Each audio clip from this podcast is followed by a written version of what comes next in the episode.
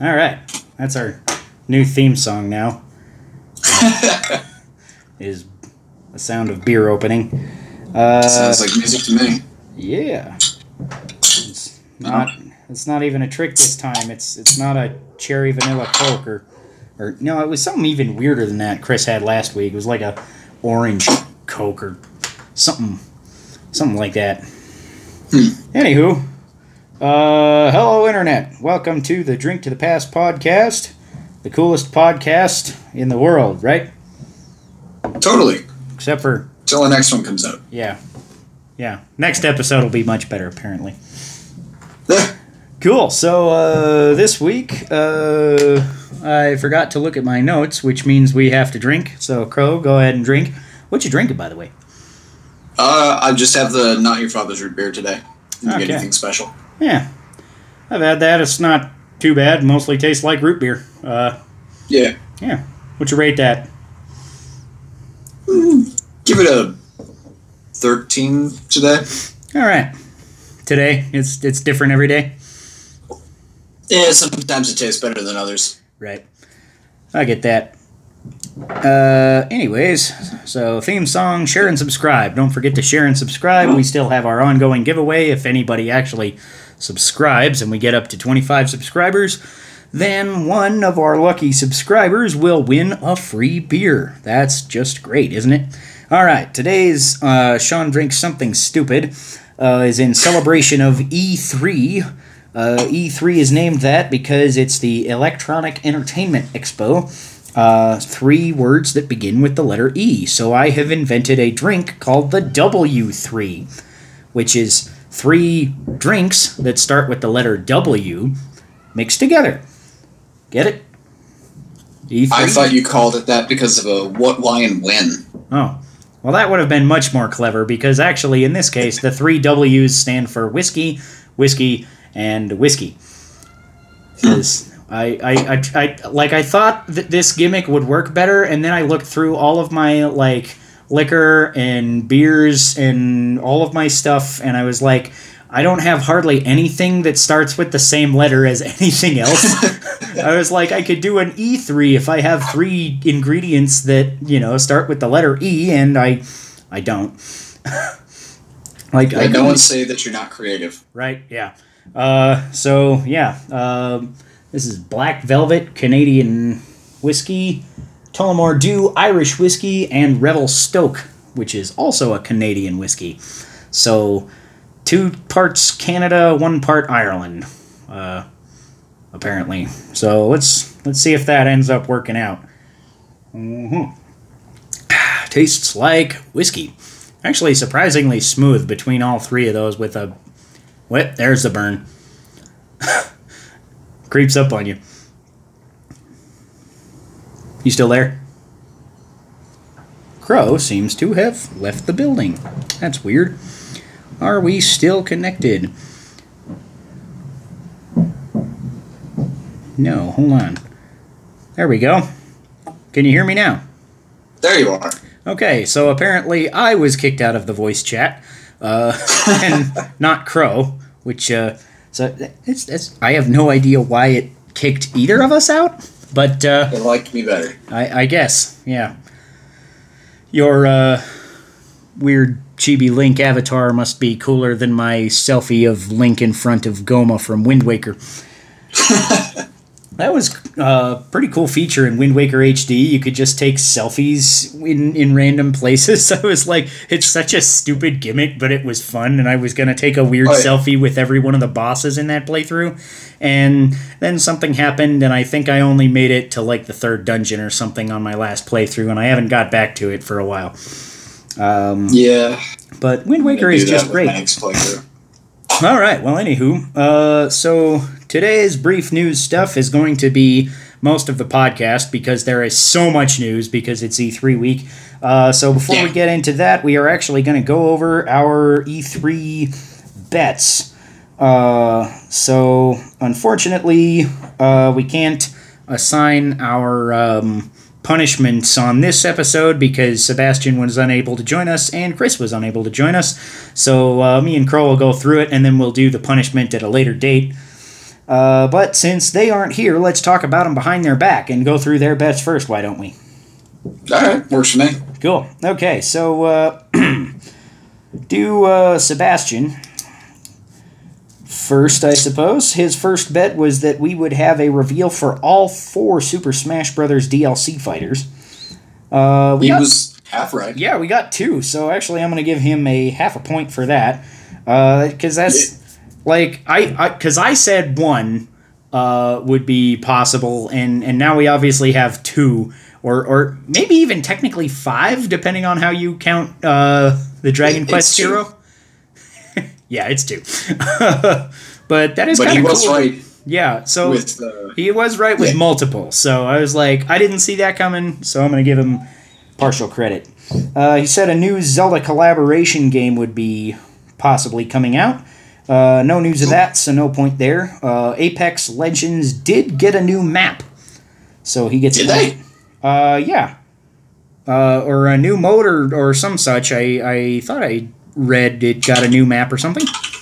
I hear clickety clacking, so I'm gonna guess Crow is looking that up to make sure Yeah, we're because I remember they the uh, the season pass had a new character, and new weapons. Um, Okay, I might have I might have read wrong, but I thought it said new map as well. I'm looking now. Keep talking while I look. All right, uh, his next bet was uh, Kingdom Hearts 3 DLC, possibly uh, with a world based on a pre 2000s movie uh, from Disney. Uh, no Kingdom Hearts 3 news, like at all, so no point there. And a new Bioshock Oh. for 2019. Uh, They did announce a new DLC. We just don't know what it's about. Oh, did they for Kingdom Hearts? Yeah. Okay. Uh, Kingdom Hearts 3 Re Mind. Okay, so I will give him a. I'll give him a full point for that because it's Kingdom Hearts 3 DLC. Uh, you know, he's just speculating on the other part, so. All right. Yeah. Uh, and no new Bioshock news that I know of. No. Okay, that's weird that I didn't hear anything about the. I didn't watch. Uh, was that in.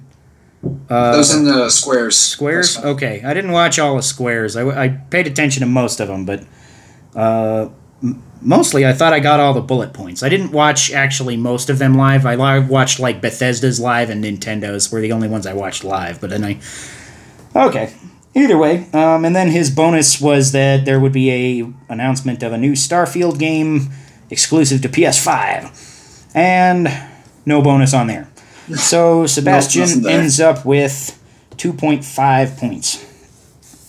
Not too shabby out of five. Uh, got got half right, right? That's pretty good. Yeah. Yeah, there's no Ah. mention of a map in here. Or, Just yeah. okay. So if there was actually no map, then I guess that's only one and a half. So that was my fault. Sorry, I was trying, Sebastian. I was trying for you. but um, such is life. And Chris is here. Um, his first prediction. Now, there's a couple here that I wasn't actually sure about because Chris had some funny predictions, anyways. Um, his first prediction was that there would be a new terrible 3D Sonic game released or uh, announced, and there was not an a strictly Sonic game. But are we going to Yeah. count Mario and Sonic at the Olympics as a terrible Sonic game? It's not terrible. Yeah, it doesn't look terrible. It, it looks like an okay Mario sports game. I personally just Yeah. don't like Mario sports games, and putting Sonic in them for me doesn't make them any more enticing. Uh, yeah, but shirtless Eggman. yeah, yeah. We got we got shirtless Mario in Odyssey already, so I guess fat guys are getting their shirts off on Nintendo Switch this summer. We'll give him a half point. right. Okay. So half point for a new terrible 3D Sonic. New Zelda game. Holy shit. How did he get that right? Uh He called it. yeah, I I didn't see this coming in a million years until actually oddly the morning before um Anybody who follows me will notice that I tweeted that like I had a gut feeling that something big was coming because like it was weird. Like I've never had an E3 before except for 2016, which is obviously the whole Breath of the Wild. Uh, you know, was literally all that Nintendo brought to the show.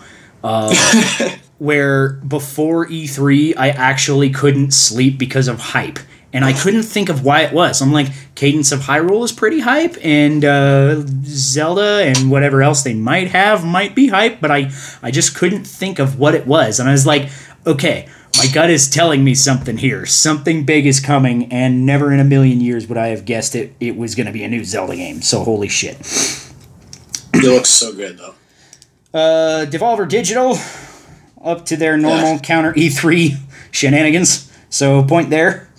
Yeah. Um, another one he predicted that I'm not sure about uh, was that somebody would fake playing video games on stage in somebody's conference. Not that I saw. I didn't see any. Uh, so if you didn't see any, then I'm going to say no point. Uh, which Yeah. which is odd because actually I think after a couple of conferences I saw somebody on Twitter actually posted like holy shit nobody's pretending to play video games on stage, uh, and that was only that was actually I think on like Sunday so before E3 itself technically began but during some of the press conferences and stuff on Saturday and Sunday Yeah. I don't remember which ones had already aired, but so yeah, no point there. And Final Fantasy 16 would be revealed, and nobody would care. Uh, nobody cares because uh, Final Fantasy 16 was not revealed. Uh, so does he get a half a point because nobody cares? Probably not, because No. everybody cares about Final Fantasy VII remake because that actually looks fucking incredible. yeah, I think they'll do 16 after this. Yeah, uh, this is probably what all of their people that would normally be working on a core title are doing right now, is kind of my guess. Um, so, and his bonus, of course, was Dwarf Fortress would be announced for Nintendo Switch. And do we have Dwarf Fortress on Switch? I'm afraid. No, I don't believe we do. Okay, so I want to go through your predictions now, Crow. Oh, Uh, boy. Crow, you nailed the Pokemon Sword and Shield release date. Hell yeah, I did. November, you said November 15th or 22nd was uh, on the 15th, so bam, point there. Uh, Link's Awakening remake uh, trailer and a date you called for. Uh, you called for July, but uh, they did give us a trailer with a date, so I'm going to call it full point. Uh, even though it wasn't July, it's uh, September or something. Uh, Yeah. it's coming out, uh, so that'll be great. Um, Microsoft would release Halo Infinite trailer, revealing it will be released in 2019. Was one of yours? Uh, Missed that. Yeah, I'll give you. A, well, No, that was a miss. yeah, that's a miss because I, I almost want to give half a point because you said Halo Infinite, but uh, Halo Infinite was obviously going to be there Yes. in some fashion. So the 2019, unfortunately, it's pushed back to 2020. So nothing there. Yeah. Um, you did call Animal Crossing would be uh, September 27th. Animal Crossing.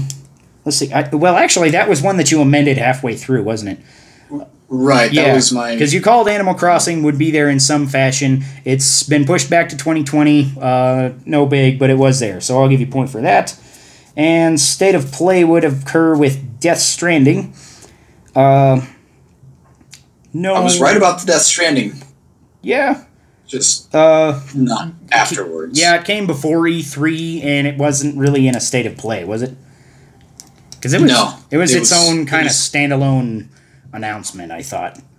Yeah, they just regurgitated a bunch of Yeah. uh, Death Stranding stuff, which I was right about them doing that. Just Right. not in the So no place. point there, but your uh, bonus prediction was that uh, Xbox Scarlett would be revealed for early 2020, and they did reveal it, but for holiday 2020. So I'm going to say you get a full point, but you don't get the insta win of being the bonus prediction. We'll call it a half point for that and a half point for Death Stranding. Okay. So, so just one point. Right. Okay. So actually, I forgot to uh, total up Chris's points. So Chris is at two and a half, uh, which is slightly above Sebastian's one and a half, and that puts you. Let's see here. Pokemon Uh, Link's Awakening, no Microsoft Halo Infinite. Uh, Animal Crossing, no de- half a point and half a point. So you get four. Hey. All right. Now on to mine. Um, Pokemon Sword and Shield would have a trailer. They did. Uh, so point there. Uh, Daemon X Machina's release date would be revealed as one of mine. Point there. Cadence of Hyrule Shadow Drop happened a little differently than I expected, but it still shadow dropped during E3. They announced it and then it released two days later. That's still So it happened at the end of the Nintendo Treehouse. So Yeah. So, yeah, that's a point. It's, it's still a shadow drop during E3, right? Uh, new Super Smash Brothers DLC reveal. Point there. Uh, no Animal Crossing news, unfortunately. I missed a point. I was a little bit just tired of Animal Crossing, like, coming up in my feed and everybody being pissed about Animal Crossing not coming up in things that were, like, the Pokemon Direct. It's like, they didn't show Animal Crossing. Of course they didn't. It's a fucking Pokemon Direct, you dumbass. so I was a little just salty at Animal Crossing people right then. Uh, so I, I don't have a major problem with the game. Just uh, a certain yeah. portion of the fan base is a bunch of bunch of tools. Uh, you know who you are. Uh, if you turn off this podcast because of that, then uh, uh, I guess that proves it. So there. Huh. Joke's on you. ah, beer is good. Um, beer of the week this week, I forgot to mention, is um, Blood Red Sky uh, by Innis and Gunn, which is a Scottish brewery from Edinburgh in Scotland. Uh, this is a rum barrel aged red beer. Um, that's that's pretty good. I'm gonna give that another taste. Hmm. Real malty, just kind of real easy going flavor. Real sweet with that kind of rumish flavor worked in there from the barrel aging. Um, a pretty simple beer. A little kind of hop actually on the back end now that I'm letting that sit for a second in my mouth. Uh, that's that's pretty good. Um, I'm gonna go uh, 16. That's Really? yeah, that's yummy. All right. Anyway, so my last bonus was that the PlayStation 5 would be revealed uh, at some point during E3, whether at E3 or not, and of course that didn't happen. So, Yeah. point for Pokemon Sword and Shield trailer, Daemon X Machina release date, Cadence of Hyrule Shadow Drop, and Smash Bros. DLC reveal, four points as well. So I guess we're tied. Hey. Cool. Uh, so neither of us lose. So I guess if you want to, you don't have to come on the podcast and listen to my bad Zelda fan fiction. I think we decided is the uh, punishment for that. Um, so at some point uh, next time, I can get Sebastian and Chris on together. Um, we'll have them Ah, do that. Um, and if if you want to, you can still come on. I'm not going to stop you from talking about my crappy fan fiction. I will come on and then leave for that. we'll save that for the end. Right, yeah, just just come on and talk about the news and drink a beer and go home. Yeah. right. Perfect. Okay, so anyways, um brief news stuff. Uh we were just gonna not be brief at all. We're gonna I mean we're gonna be kind of brief on each point, but there's so many points that we can't really make this brief. Uh because I've got written down here my highlights uh and I think I'm missing probably a few that I might mention, and at the end of this, if there's anything else that Crow can think about that I missed, then we'll talk about that too. Uh, Yes. So, number one brief news topic uh, Doom Eternal is launching November 22nd. We finally got a release date for that, so right in the holiday period there.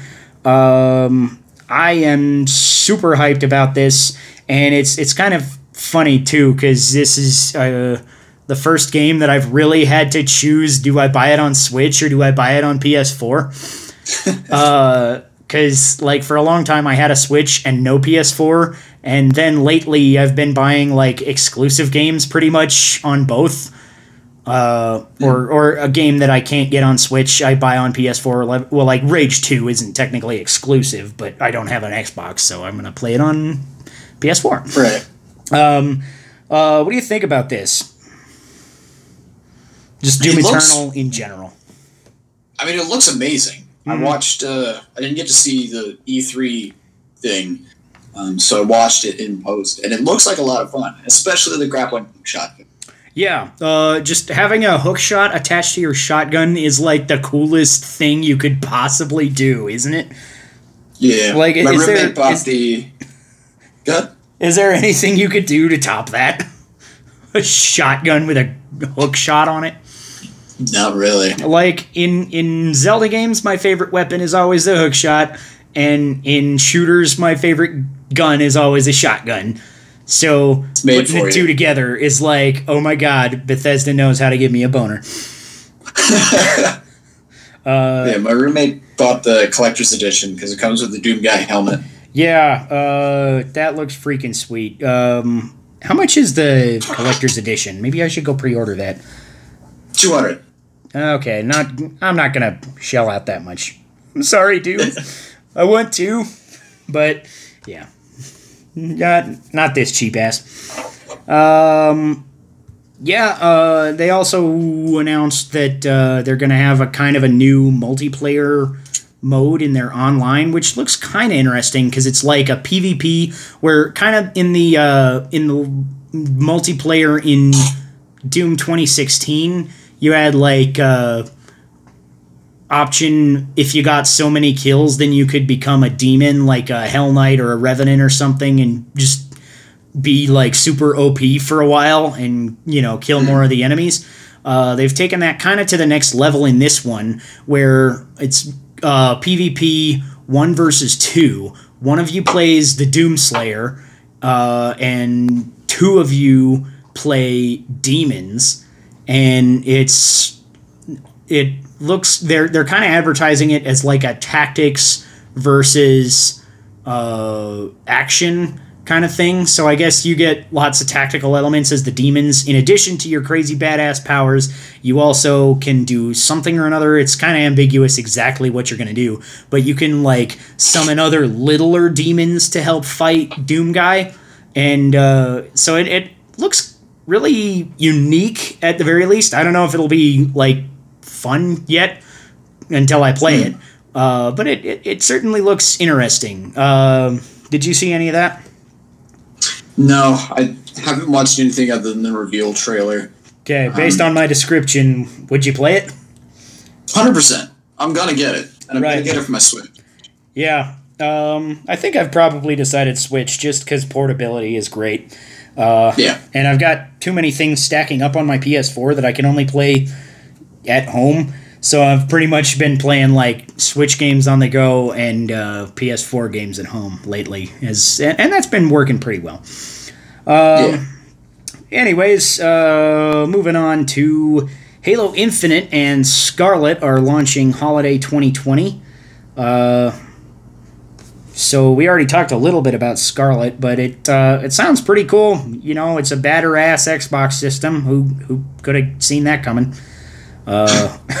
And Halo Infinite, uh, the trailer looked pretty cool. Um, like I like Halo anyways, and I, I don't know. I it's it's hard because I want to get an Xbox just for Halo, pretty much, but I don't want to, you know, get an Xbox and then have nothing else to play but Halo. You know, so I'm Yeah. like, do I wait? I I, don't know. I'll wait to see what other launch titles Scarlett has, and if I have money at the time, then I'll think about it. It's kind of my take on that.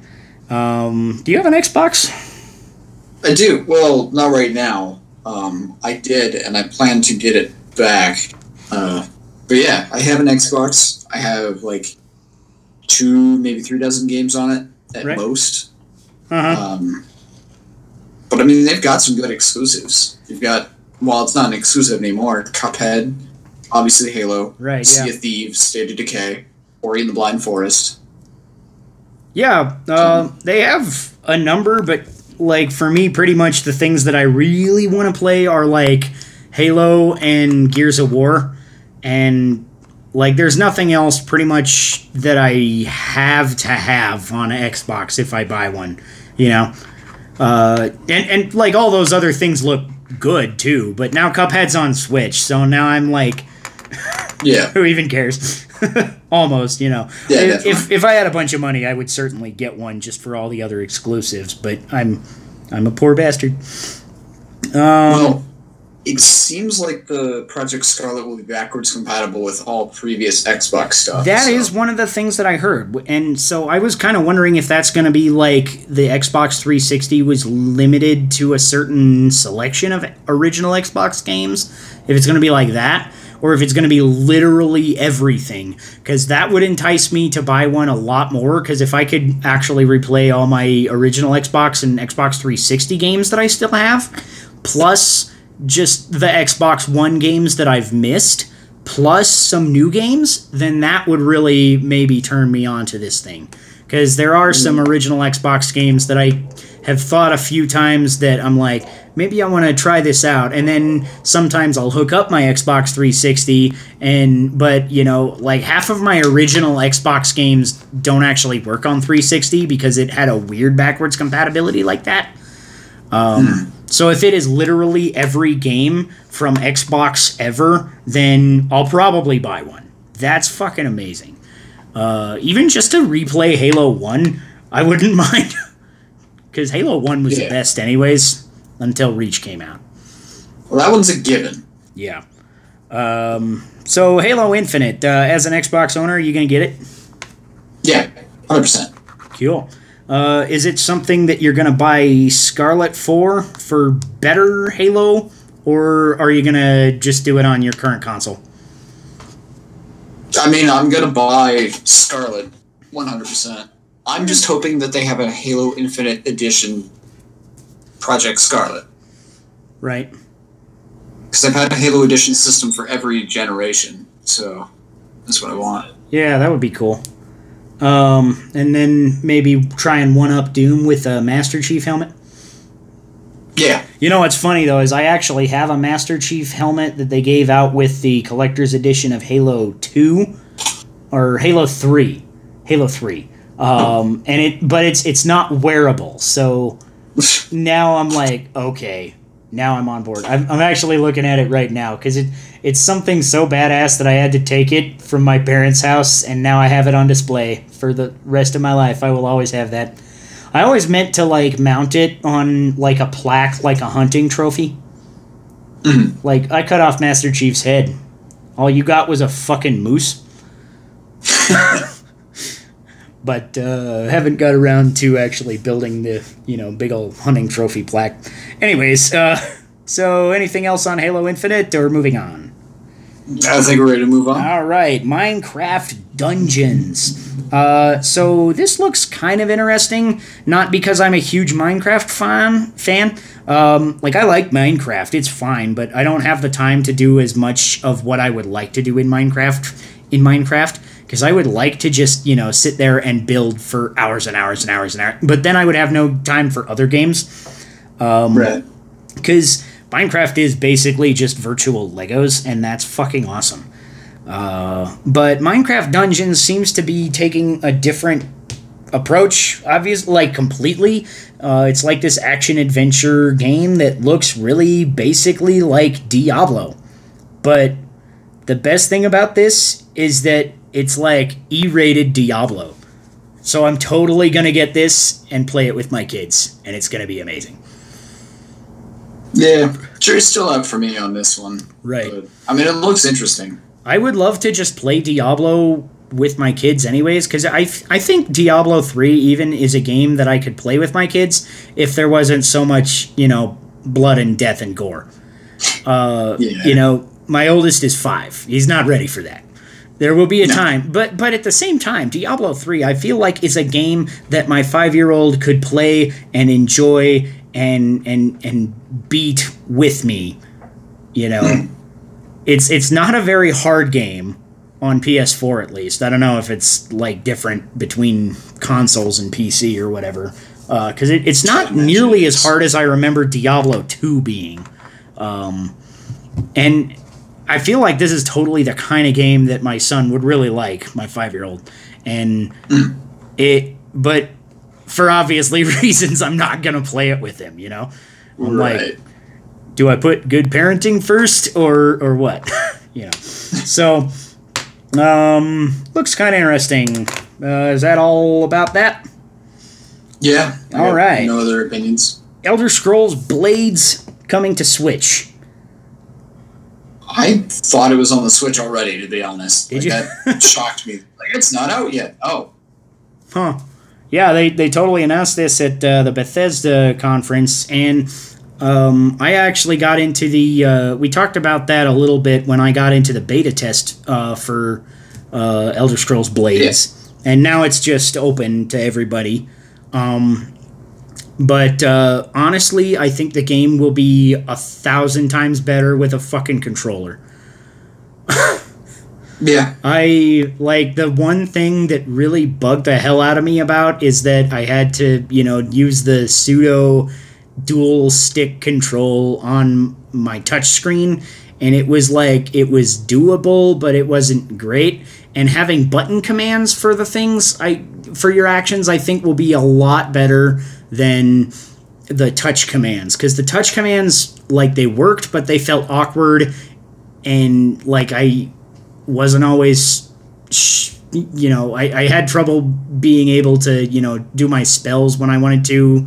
Uh, it, it, it, was just for me it was awkward. And i think for other people it might not have been so much but i really am excited to see this game with a controller. As soon as it comes out i am going to download it for switch especially since it's uh, uh, cross play and cross content with your phone. So everything that I've done in my phone version now, it's all saved in the cloud, and I'm gonna play exactly the same game on my Switch. It's all saved there. And I think that's a really cool element of that too. So like if I do forget my Switch, if I get really into this and I'm like, oh, I want my daily quest or whatever, then I can do that on my phone, you know, as a backup too.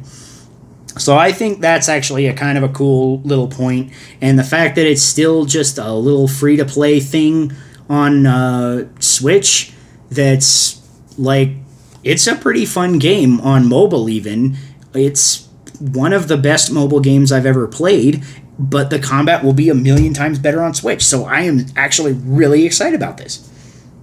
So give me your opinion on this. Mm-hmm. Elder Scrolls Blades compatible with Labo VR. Yay or nay? Um. Yes, conditionally. Because Okay. the one big gripe I have about Super Smash Brothers with Labo VR is that I have to use the Joy Cons attached. And that's the thing that breaks it for me because I don't want to hold the thing up to my face. I built a head strap like a redneck for a reason.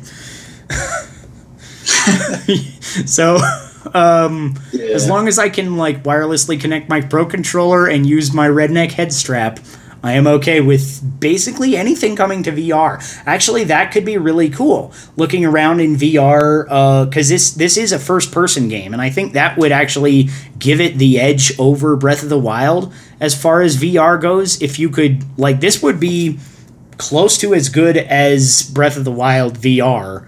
Uh, just because you could use the motion controls like and they wouldn't feel awkward as shit like they do in uh, Breath of the Wild.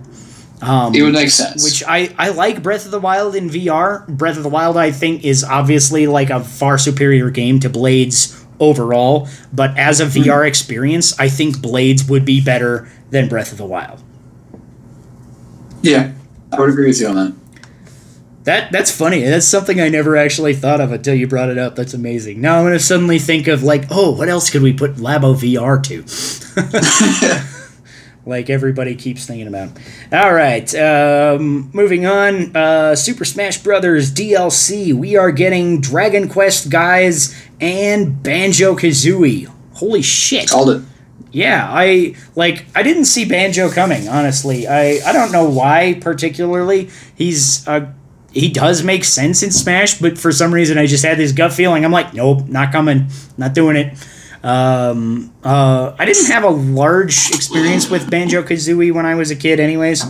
Um, I played a little bit at a buddy's house, and a little bit. There's actually uh, uh, for actually for a long, long time there was a Nintendo 64 in the McDonald's down the road from me that had Banjo Kazooie in it.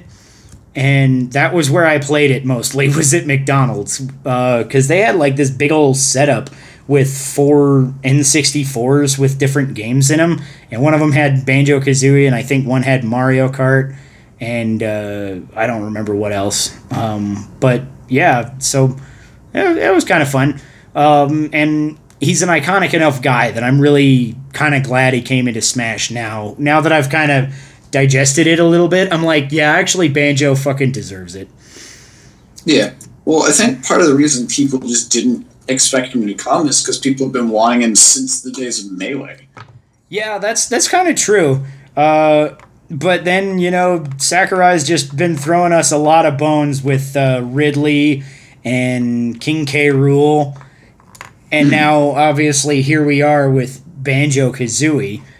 Um, that's this is a fan service game for sure. Yeah, um, and and I think that's great, especially since you know it's the fan service fan serviceiest game that it could be and that's in a good way that doesn't detract from it because you know like yeah. some fan service games you get like fire emblem heroes where it's like oh how many different versions of camilla can i get and how skimpy will the skimpiest one be you know and other fan service games are like okay this is actually like true to the source material and it's exactly what i want in a game and Super Smash Bros. Ultimate is the best example of that that there has ever been and probably ever will be.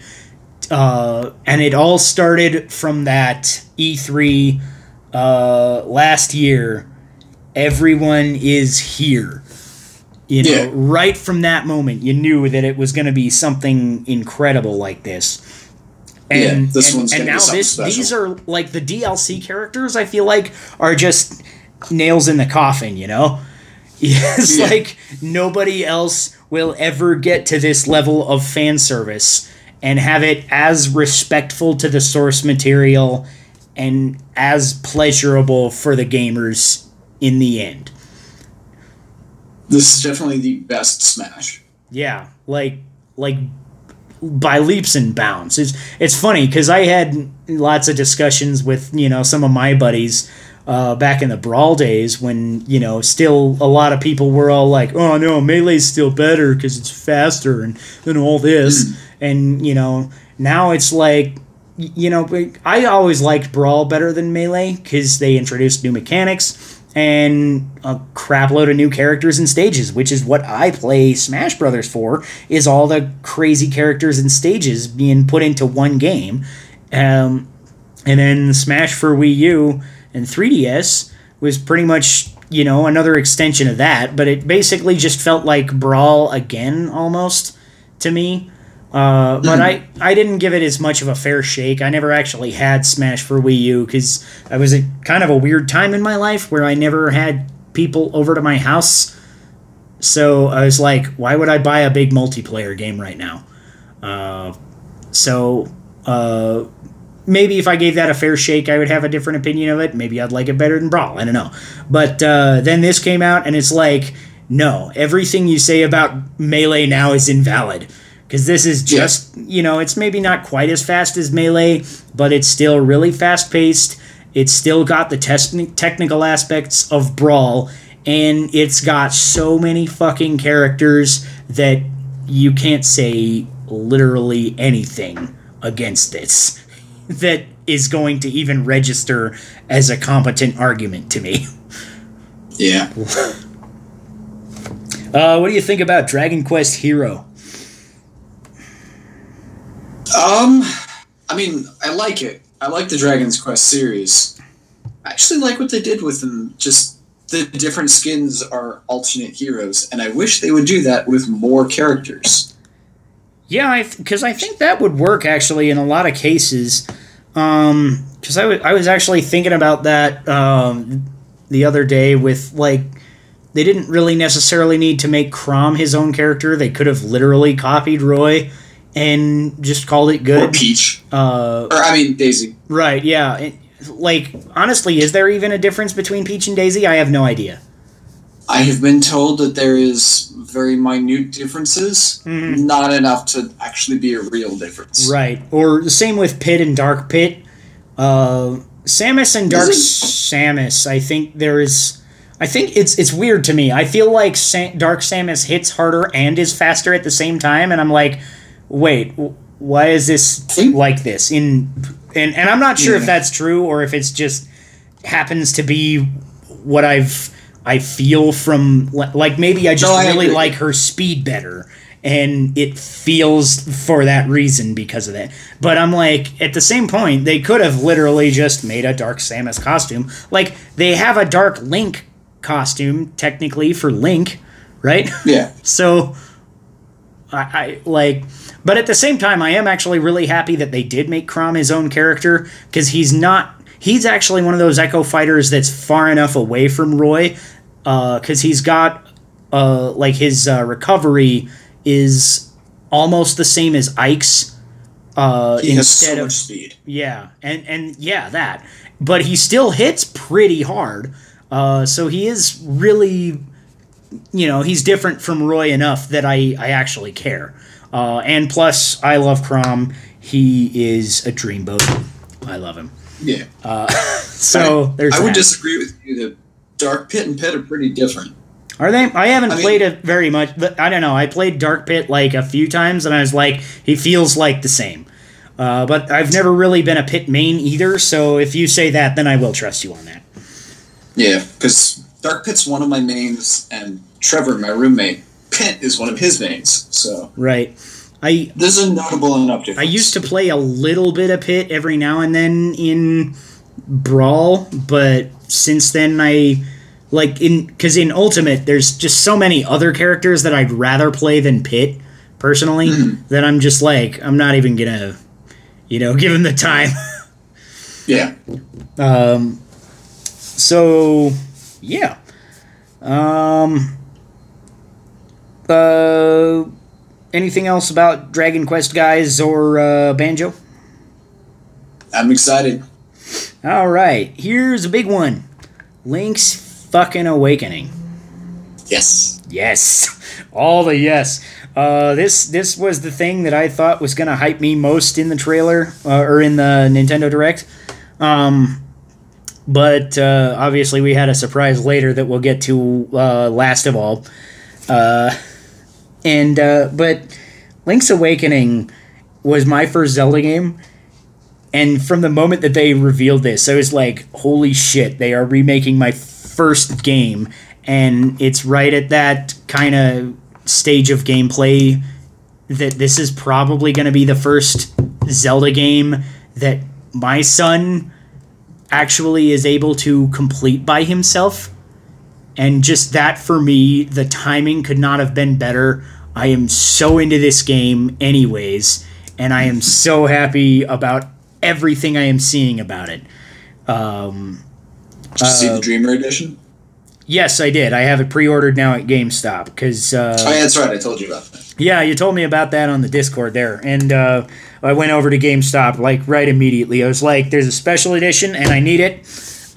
uh, so moved my pre-order over there, uh, and actually that was kind of funny too, because then I pre-ordered uh, a couple of other things, and uh, found out that I actually had like four games that I had picked up and just paid full price for for some reason instead of and and so I had like five dollars on like several games that I had already So you just got a bought. bunch of free pre-orders. Yeah. So I'm like, oh, okay. Well, in that case, I'll like I was like, okay, well, I came in to pre-order Sword and Shield. Apparently, I already had that pre-ordered, so no problem. Uh, and then I was like, okay, uh, Final Fantasy VII remake and Link's Awakening and um, Astral Chain. And how much do I have left? And the dude's like, you still got like 15 bucks left. I'm like, okay, Fire Emblem's coming out soon. Just throw it all on Fire Emblem and it'll be cheaper for me in July. Fuck yeah. so that was kind of funny. Um, but back to Link's Awakening. Uh, You played the original, I assume, probably. Yes. Yeah. Uh, the original original or DX? Uh, I think it was DX. Okay. It was like 15 years ago. I don't remember. Right. I feel like most people have played DX because I think more copies of DX were published in general. Uh, Yeah. Because the sure Game Boy Color was, I feel like, a more popular system in general. After, I mean, for Zelda, Yeah. because obviously the Game Boy sold a bunch of units because Tetris, um, and then the Game Boy Color obviously was, and that was one of the coolest things about that was that was a game that some people already knew, and pretty much everybody who was a gamer at the time probably knew the name of the Zelda series, and it was one of those games that was taking advantage of color as the gimmick and added that little color dungeon. Uh, so that was kind of cool. I'm also happy to see they did announce now uh, through the uh, live stream in the Nintendo Treehouse that the Color Dungeon's coming back. So that's kind of cool. And the build your own dungeon. yes, uh, that was my next point. Is uh, dungeon maker kind of thing is in this game. Uh, how hyped are you for that? I am so hyped. I wish it wasn't just like a puzzle thing where you find the pieces and then go in. Yeah, I wish it was just like Mario Maker Zelda. Yeah, uh, what, what I what I what I almost think though is that they might just be testing the waters for this. Like, if we put this in, let's see what people do with it, how much it catches on, how much we see it on social media, and whatever, whatever, and maybe just kind of gauging the interest level. So, Yeah, because I feel like there's been enough of an outcry for a z- an official Zelda Maker game or, or something Mario Maker, but Zelda since the announcement of the first one, Uh, Yeah. and even even kind of before then, because there actually is like a Legend of Zelda game maker uh, application for Windows you can get called uh, Zelda Classic, um, which is actually really cool, but it's a lot less user friendly than like a Nintendo game would be. Like they would just streamline everything and make it 80 million times simpler. Uh, I've I've played with Zelda Classic a little bit and made uh, you know bits of worlds here and there and some dungeons, and it's it's pretty it's very intuitive, but it's also pretty complex. So just to streamline that and you know give in your touchscreen and or motion controls, I think would just make it a billion times better. And then you know There uh, is a really I think cool. they make shitloads of um, money. Yeah, there's a really cool Mario Maker clone for Mega Man called Mega Maker. Oh really? Yeah, it's really cool. good. I actually played it. Huh. I really like Mega Man at like as a character and I have fun with the games, but I have never beat a single robot master. I suck at them that much. nice. Yeah. So also an interesting thing, uh, I think Link's Awakening was also the only game in the E3 conference that is revealed to have any amiibo support. Uh, Except for obviously, I guess the Super Smash Brothers DLC. Uh, means Yeah. we'll get a Banjo Kazooie amiibo eventually. I bet that'll sell like fucking hotcakes. eventually, we're getting a Snake amiibo, and I'm super fucking excited. Yeah, I, I did see that because they announced the release date of that and a couple others, didn't they? It was like Yeah. Snake and uh, Dark Samus. I don't remember who else. One other, I think. Um, but Link's Awakening actually, this this amiibo actually looks pretty cool because it like it literally looks like Link in the game because and and which is so cool because Link in the game looks like a fucking toy anyway. like Yeah. this is this works on so many levels. There has never been a more perfect amiibo, and I didn't know I needed more amiibo, but apparently I do. So You can never have too many Zelda amiibo. yeah, pretty much. I mean, I've got like six links, and I don't even have half of them. I think. I have most of them. Right. Yeah. Um. Seen two. Yeah. Because they don't. Uh. Because I don't have the. Uh. I didn't get the Skyward Sword, Twilight Princess, or Majora's Mask ones when they came out. I really wanted that Majora's Mask one, but I never saw it at GameStop or Target or anything, and I missed the pre-orders until they were full. Uh, So as soon as I see that, if I see it, I'm gonna fucking buy it. But um, and a handful of others, because Link is great. Um, going on, Final Fantasy VII Remake is announced for March 3rd, 2020. Sweet. Yes, and collector's edition. Yeah, two collector's editions actually. Uh, one of those is, is pretty hilarious because, like, when I first read the price tag, I was just like, what the fuck could they do that justifies a $330 purchase? And then I looked on their site and I'm like, okay, I fucking want it. I'm not gonna get it, but but I really do kind of want it because it it comes with the statue of uh, Cloud on the motorcycle from the whole escape scene, Yeah. and that's obviously one of the most iconic moments in the game. Uh, and like I really just love that kind of statue anyways. Like if I had a bunch of money, I would collect f- like first four figures and and that sort of statue, but I don't have the money, so instead I collect amiibos. the poor man's statue. Right, yeah, that's that's kind of what like when they announced amiibos, I was like, I don't care at all that they're going to be usable in the games, but I do care that there are pretty well detailed statues of my favorite video game characters that I can buy for twelve ninety nine.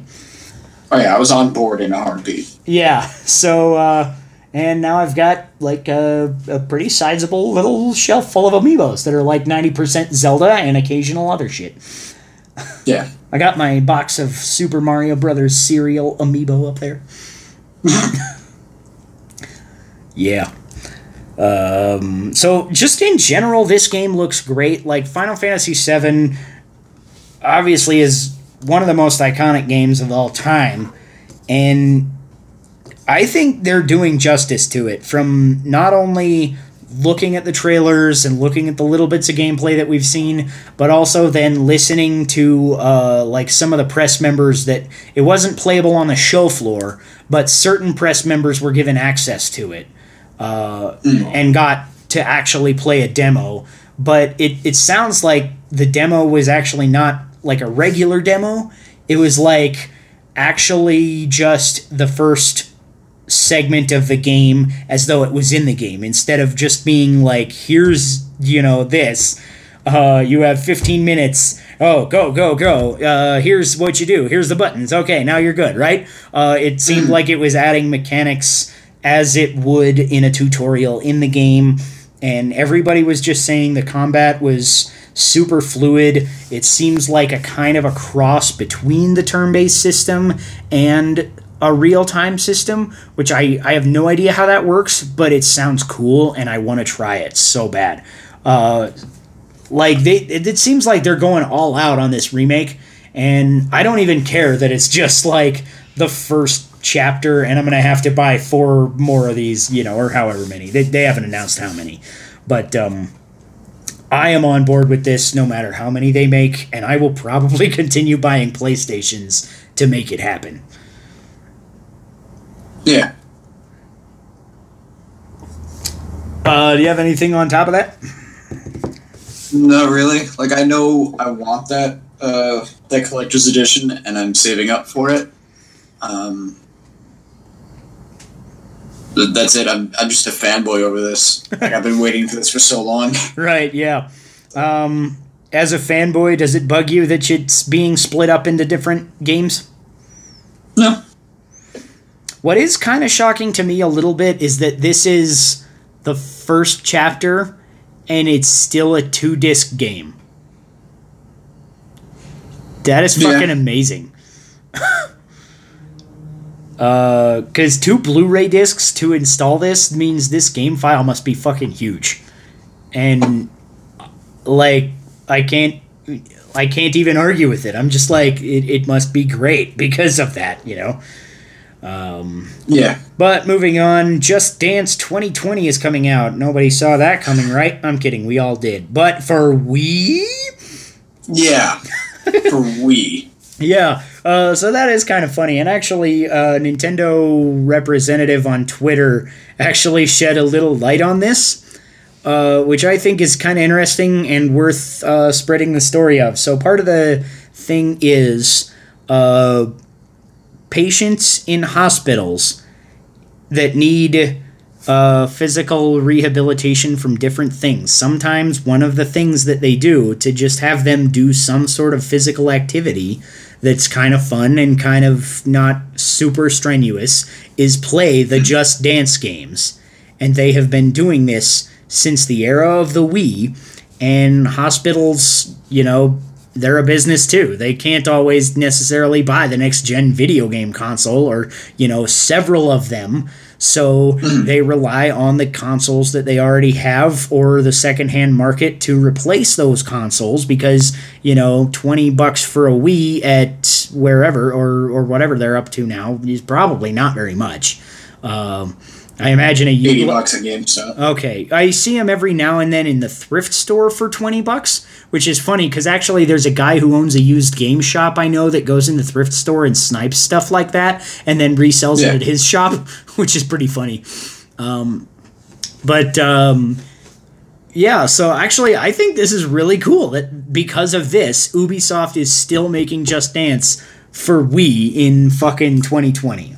So I'm I- for it. yeah, I think that's badass reasoning, and uh, I am perfectly fine with it. Uh, I'm not gonna get it. I've never got a Just Dance game. Doesn't look interesting to me at all. But you know, if it helps people in hospitals, then fucking go Nintendo. Yeah. Um, you ever play a Just Dance? Uh, not that I can recall. All right, gonna get this one. No. Not even for Wii. No. I think my Wii is content with its small library of games. right? Um, next on the docket, uh, Astral Chain looks like a badass. Uh, like the first reveal trailer for Astral Chain, I was like, "What is this? Is this Xenoblade? No, it's something new. Okay, it looks kind of interesting, maybe." This one, Yeah. I'm like, okay, I am on board with this. You get to capture monsters and use their fucking superpowers. I like this. This is cool. Yeah. So, uh, is that your kind of same feeling? That's about how I was, yeah. When they first revealed it, I was like, this is okay. But after this trailer, I'm like, I can see myself getting this. Yeah. Um, it's also uh, made by Platinum Games, who are really known well for all their big action games like uh, Bayonetta and uh, something else I was thinking of. But now my brain is farting. Bayonetta, that's the main thing. Yeah, br- pretty much Bayonetta. Um, my, my brain farted, so I'm going to take a drink. ah, that's good drinking. Yummy. Um, yeah, so uh, anything else about that? Uh, fight aliens use their superpowers.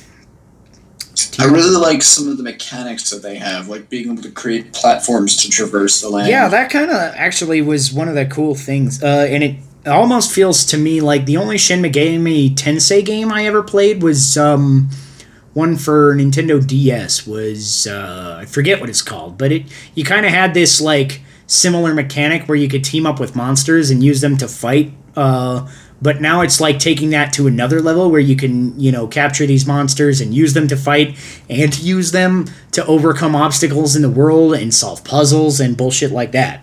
So hmm. I think this is great. Like, I am totally on board with this game. I just. I think it's releasing in September also, which makes me angry because everything is fucking releasing in September. I'm not yeah, gonna have any money. an intense back half of the year. Right, yeah. Um, next up, Animal Crossing. Delayed. yeah, You're very happy about that, huh? I don't know, a little bit just for the pricks about Animal Crossing, you know. But um no, I uh actually the the trailer looks uh kind of interesting, kind of fun. Uh I've never actually played an Animal Crossing game, but I kind of am okay with that style of game. Um I I just don't play a lot of that sort of game anyway. Not that I dislike it, but I like other game styles more. And I'm probably going to get this one because now my wife is really interested in it and uh, my kids were really really interested in it when they were watching the trailer. Uh, so I might I might have to pick that one up. Uh, this might be my first Animal Crossing game. Looks kind of cool. Uh, you played any Animal Crossings? I actually have not. That was one thing I was going to say. Is this this will be my first Animal Crossing because a bunch of people I know are going to get it. Right. Yes, get it. Plus, it's on an island. I like islands.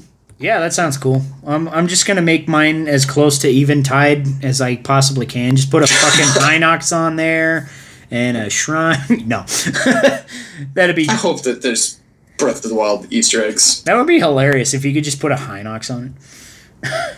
just run around, kill your villagers. I don't think that'll be quite that much. Probably. Um, but yeah, so the two of us might be playing Animal Crossing for the first time. That's kind of cool. Um, I am more than hyped about this one. Did not see it coming yet because uh, Suda51 basically said that Travis Strikes Again is a test of the waters to see how interested people are. And apparently, he's already been working on this enough to show a really badass trailer for No More Heroes 3. Like, holy shit. I saw on Twitter, and I don't know if it was a custom made thing or an actual thing that's happening. Someone shared a picture with me of a No More Heroes 3 Switch. That's pretty cool. Um, And I kind of want it to be a thing. yeah, uh, I'd be okay with that. Um, yeah, I'm, Yeah, I'm a big you're- fan of the No More Heroes series in general. I played Yeah. the the very first one, uh, like I think day one I got that game because I read about it in Nintendo Power back in the day, and I was like, dude buys a lightsaber on the internet, just randomly decides to become the world's greatest assassin. I'm I'm fucking on board. okay, that's that's great, and it was literally basically just that, and it's all about you know the quirky dialogue and you know over the top fight scenes and you know throwing around weird wrestling moves at the same time as you're hacking people to death with a fucking laser sword. It's amazing. I love it. And the second one was just as good. Uh, Travis Strikes Again was a different kind of thing, but still really fun, just arcade style, uh, you know, hack and slash. Uh, what do you think? Do you, you you ever played No More Heroes? I've never played a No More Heroes game. It seems cool. Don't know how much I'll go out of my way to get it, Mm-hmm. but maybe. All right. Well, someday. I'll let you know how it is. Uh, Yes. Because, like, like I know I'm just gonna fucking love it. It's No More Heroes is one of the greatest game series. I think it's probably. I'm just gonna say it's my favorite.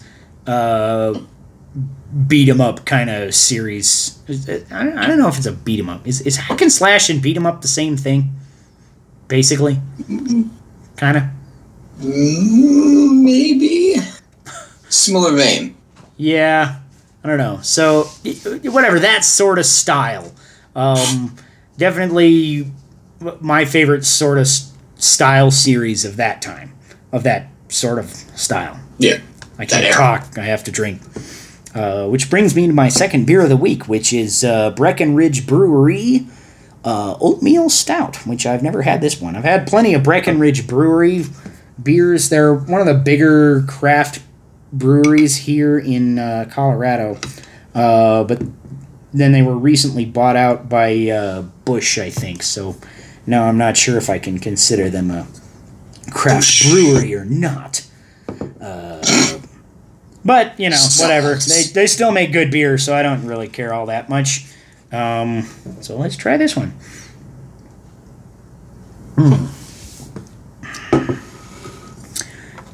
Yeah, it's basically everything you want from an oatmeal stout, um, which is one of my favorite styles in general. So I really like dark beers, I really like stouts, and oatmeal stouts are pretty close to the top of that. Every now and then, some sort of weird ass barrel aged thing will sometimes creep up and get there, but my one of my favorite go tos is just to have a good oatmeal stout. Um, mm. Real good mouthfeel on that. It's not like overbearingly like uh it's not one of those mouthfeels that really moves on you, but it's it's noticeable. Um that that's pretty good. I'm gonna give that a I'm gonna give that a 14. Not quite as good as this uh, barrel aged rum beer, but uh, that's pretty good. What were we talking about? Uh, no more heroes. Anything else to add on that? No, I don't think I I've just anything because they. flexing in the mirror. All right. yeah, they uh, they didn't really show a whole lot of that. Although it was interesting that like this almost the trailer started and I wouldn't even have thought it was No More Heroes. Um cuz it like it looks like a different person, but obviously they're talking with Travis Touchdown's voice and then like they put on this like crazy mech armor thing and then when he comes out of it, he looks nor- like normal Travis. But he Yeah. almost looks like just an older version of Travis when he goes into it. So I'm like, what the hell is going on with that? That's like some weird stuff going on there, which is is you know almost to be expected from Suda, obviously. But um, Yeah. I I gotta wonder what the fuck is up with that, and I'm just hyped to see what it is. And last piece of news before we get into the big thing, uh, Cadence of Hyrule Shadow dropped. I have started that today because it um, was available today. I pre-purchased yesterday and got it downloaded and ready to play. Played it earlier today for about an hour or so. It's um, it's great, man. It's like everything from the original Crypt of the Necrodancer that I loved, plus like this big explorable overworld with dungeons that you can go into. Like th- there's like little cave kind of dungeons. Uh, I haven't found any big big dungeons yet, but I bet they're there somewhere. Probably. Um, and uh, yeah, it's it. They've the mechanics that they have added specifically seem to make it feel more like Zelda than Crypt of the Necrodancer, but it still keeps the Necrodancer like core gameplay. So it really feels like you're playing a new Zelda game that happens to go to the beat of the music, which is incredible. So- How does this compare to mainline Zeldas? Um, I'm not necessarily far in enough to where I think I want to be able to say, but first impression is like I think I'm as into what's going on here as I was the first time I played Link to the Past, Okay. just based on a first impression. But obviously, you know, it's a really different style of gameplay. It's it, you are still dying a lot like you did in Crypt of the Necrodancer. But uh, what I do kind of like about it over the original Crypt of the Necrodancer is that you now you kind of have a lay of the land. After you've died, you're still in the same world. It's, you know, because it's a handcrafted overworld instead of a roguelike where you're regenerating and, you know, making a different. Uh, it's, it's not a randomly generated world anymore. So I I do kind of like that. So now I die, I don't feel like I'm resetting my progression because at the very least I've explored something and you know seen a new part of the world or or you know found a secret somewhere or something. So I, I really dig that about it over the original Necrodancer. Um, which speaking of which, and now that I remember that, I still have to go beat that. Um, the sprite work is amazing. The music is amazing. Uh, if you like Zelda at all, I would recommend it. If you like Crypt of the Necrodancer at all, I would recommend it. It's fucking great. I just wish they would do a physical release. Yeah, that's something I wonder if it might come eventually. Um, but I was like, if it is, I'm not waiting for it. I'm getting it. Um, I said, I'll just You buy know. it twice. Uh, yeah, I might, I might buy it twice if it if it continues to be as hype as I have been over the first hour of it. I'm like, if it continues at that level of awesome for the whole game, then I'll probably buy it twice, which is something that I don't usually consider doing for re-releases, especially with like a digital physical release. Like I I kind of thought about it when they announced limited run games was going to do a version of Bloodstained uh, for Switch. um and uh, I was like I almost want to do it, but I'm like I don't know. I I don't have any major drive to replay that game immediately it's like I'll probably come back and play it again eventually because uh, Curse of the Night was really really good. Um, it's the first Castlevania game I've ever beat. Woohoo! Even though it's not, you know, it's not, but it is. but it is, or is it?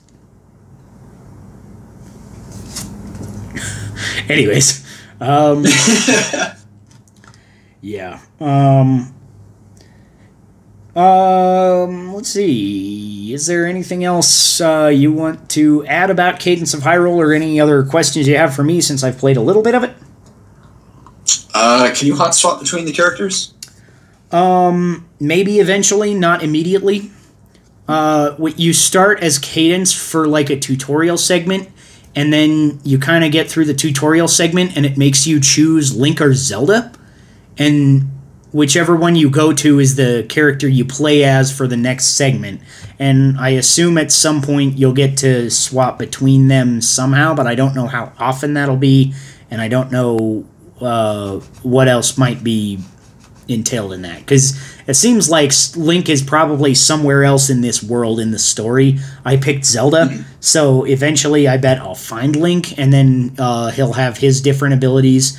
Um, I found one of Zelda's unique abilities, which is really cool. It's uh, Nayru's Love, and uh, so if I push my uh, right trigger uh, on the right beat, it'll actually reflect enemy attacks back at them, uh, which is Really? yeah, which is pretty cool. So you use that to kill Octoroks right ar- right away, and uh, it'll even reflect some of the biggest enemies like attacks that I actually couldn't damage them any other way as Zelda, and I'm guessing that Link has some way that he could damage them as well. Because uh, I found like an iron knuckle, and it's like this big giant dude, and um, his armor makes it so that Zelda actually just can't do any damage to him.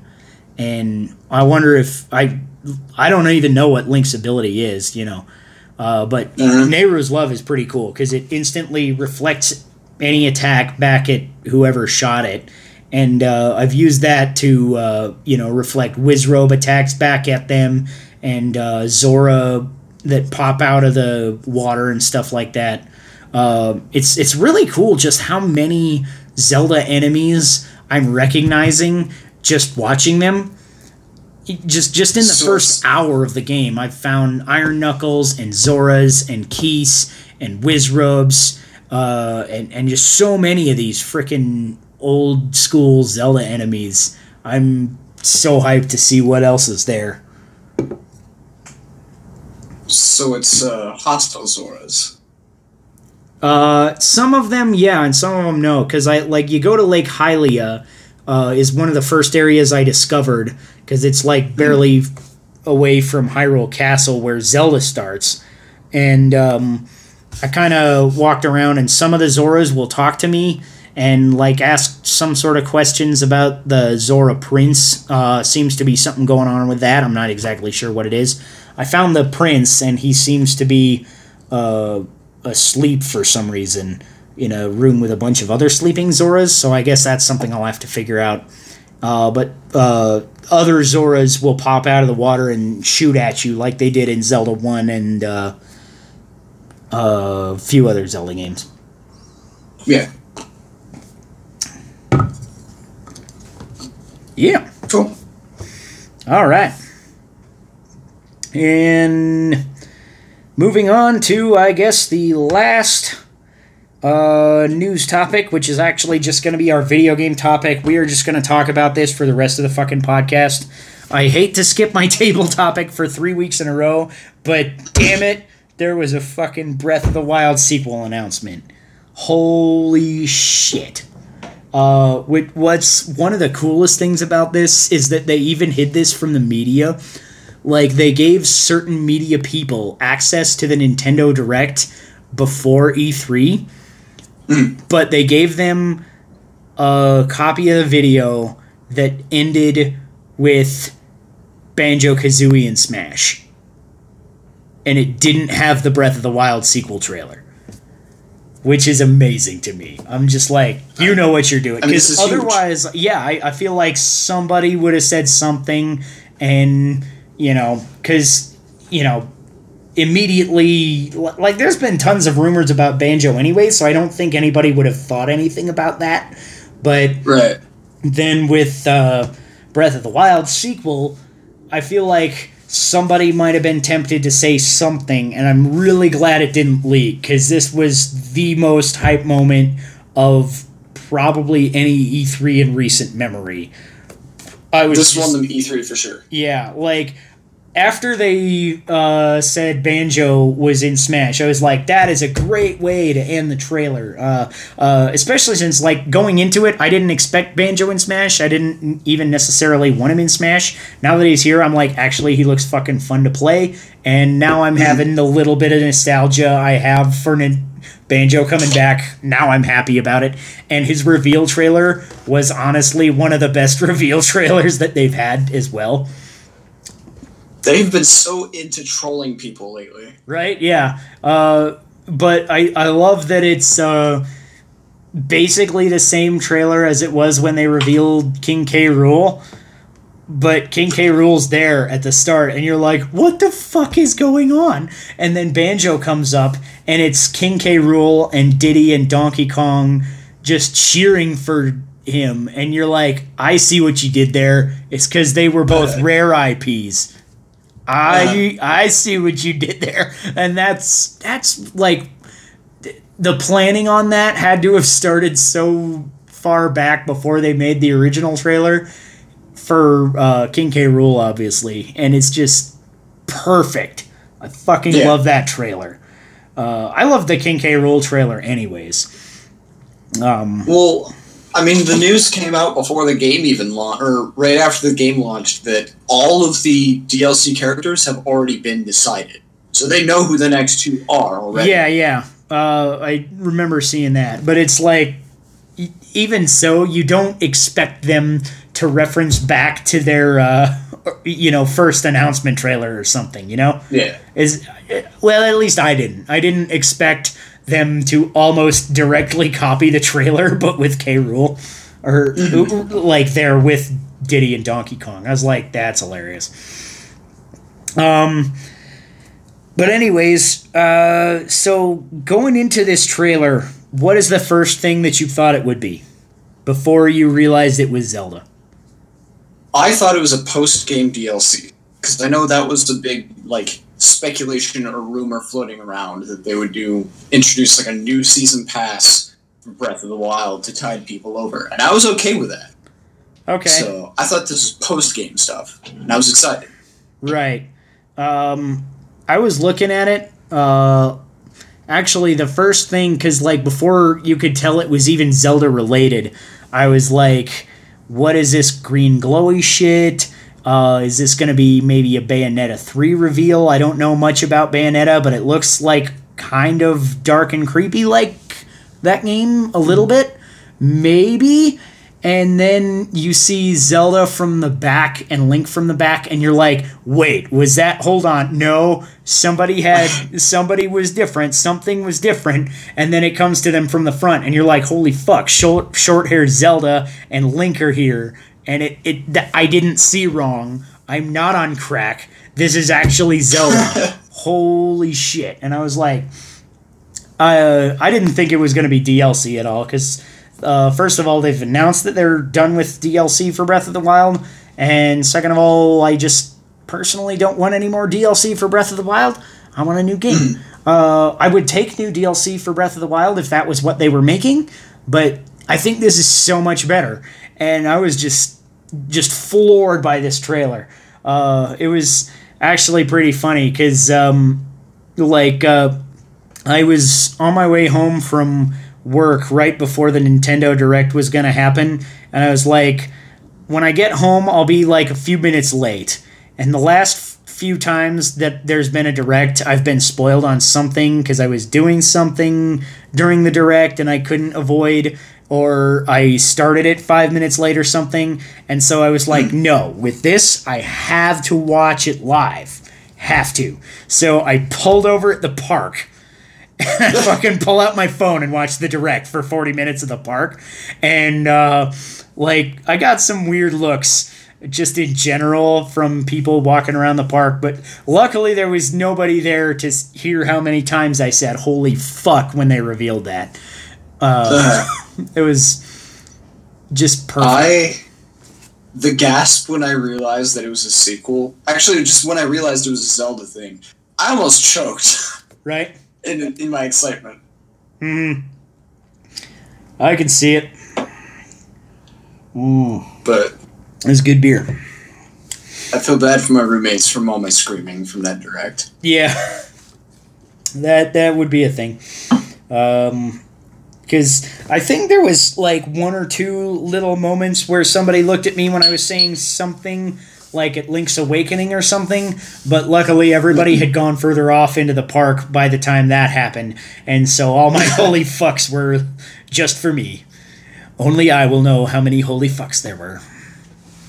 So, on the topic of this Breath of the Wild sequel, this is like this has nothing to do with the game itself. I just I thought of this. I Uh-huh. want your opinion, um, because my hair is getting like really long. It's Uh-huh. like less than an inch away from my shoulders at this point. And I was thinking before about getting a cut, but now with this, I'm like, do I want to grow it out and do a Breath of the Wild Link cosplay for the game whenever it comes out? Why not a Breath of the Wild Zelda crossplay? Because now she has the hair right about the same length. Wouldn't that be perfect? I no. Okay. Um, yeah, actually, I, I think I, I could see that. Um, I think that'd be fine. Um, my wife is making noise now, and she's coming Nice. on the podcast, which means she, she needs to drink.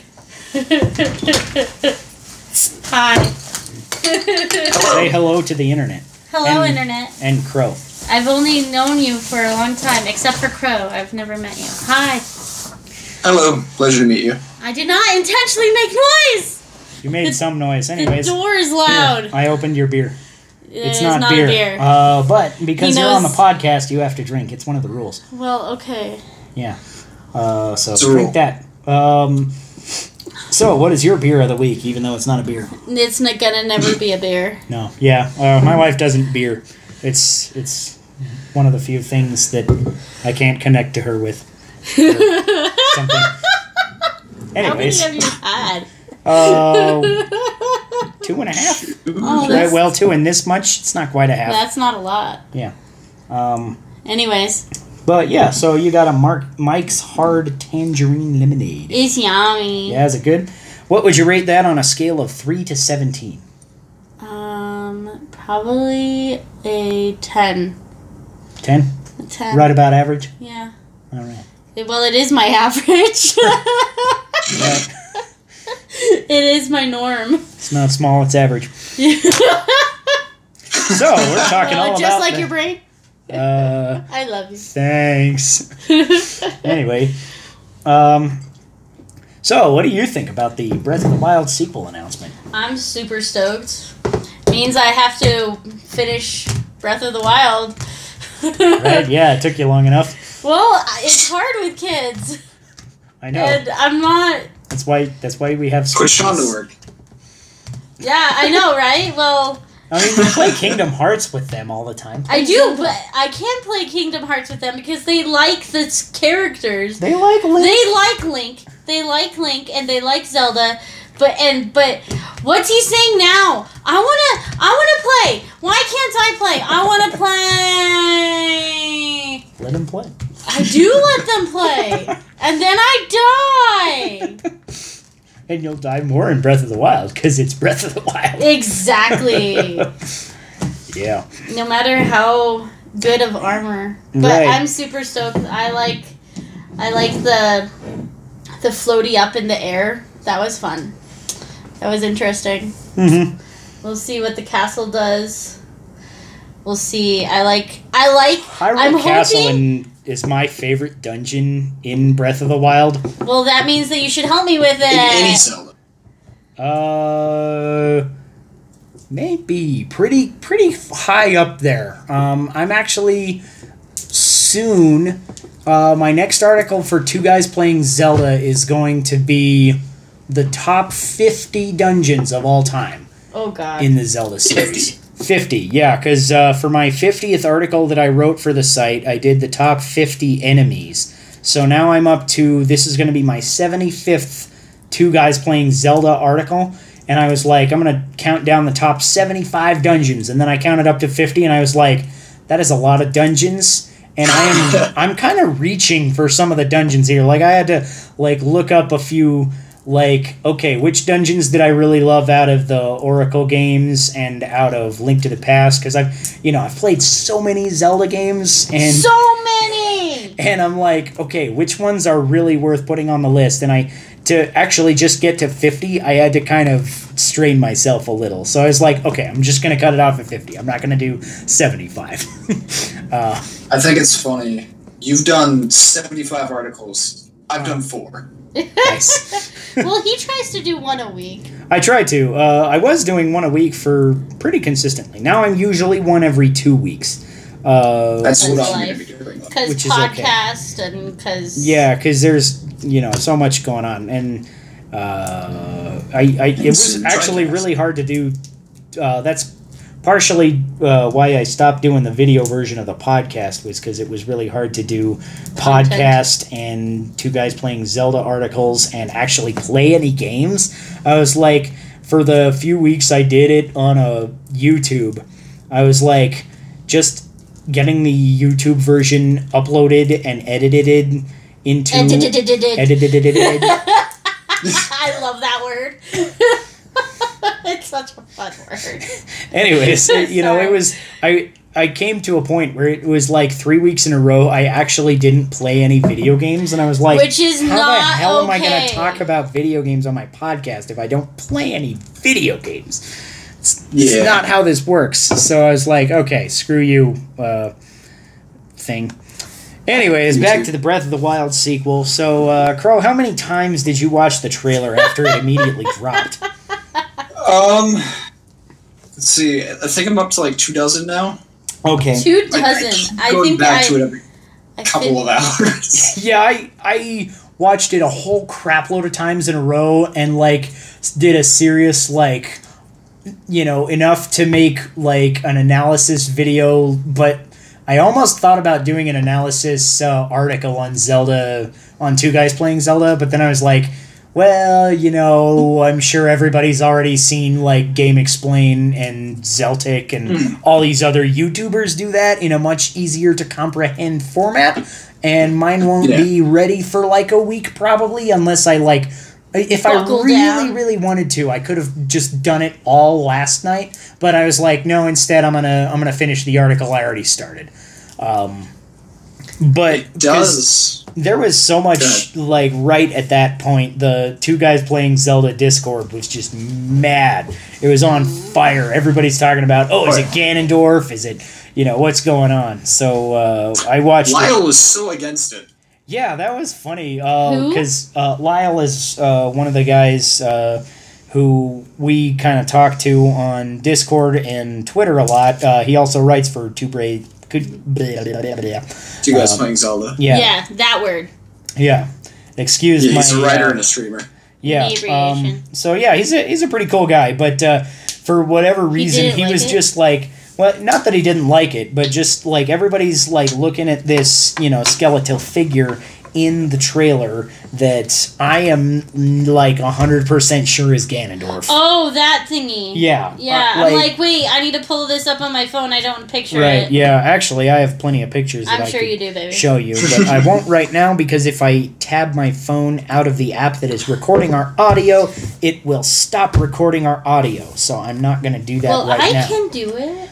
Uh, anyways. right. But uh, so it, it was kind of funny because we're all talking to Lyle, and he's like, "No, it's, the hair's not red. It's just everything around it is red, so it looks red. It's totally white."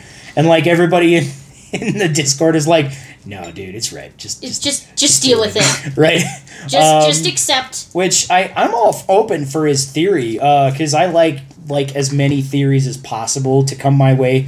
Uh, so it like I guess there's some possibility that it's white, but it's just like, uh, even if it is white, you know, like There's corpse's hair mystery. turns white, right? After it's decayed so much. Is that a thing? Maybe. Yeah. yeah. Sure, we'll go with it. Sounds like a thing. Uh, Ganondorf, and, uh, Yeah, uh, then there. So there's this random corpse with long, gangling hair in the bottom of Hyrule Castle. That uh, where you like there's like the the chamber where they find this almost looks exactly like where you fight Calamity Ganon in the game anyway. Uh, and it's uh, this skeletal thing wearing like jewelry with Gerudo symbols. There's just a Gerudo symbol emblazoned on his chest. And it's like, still, even without the red hair specifically, there's like tons of signs pointing to the fact that it could be Ganondorf.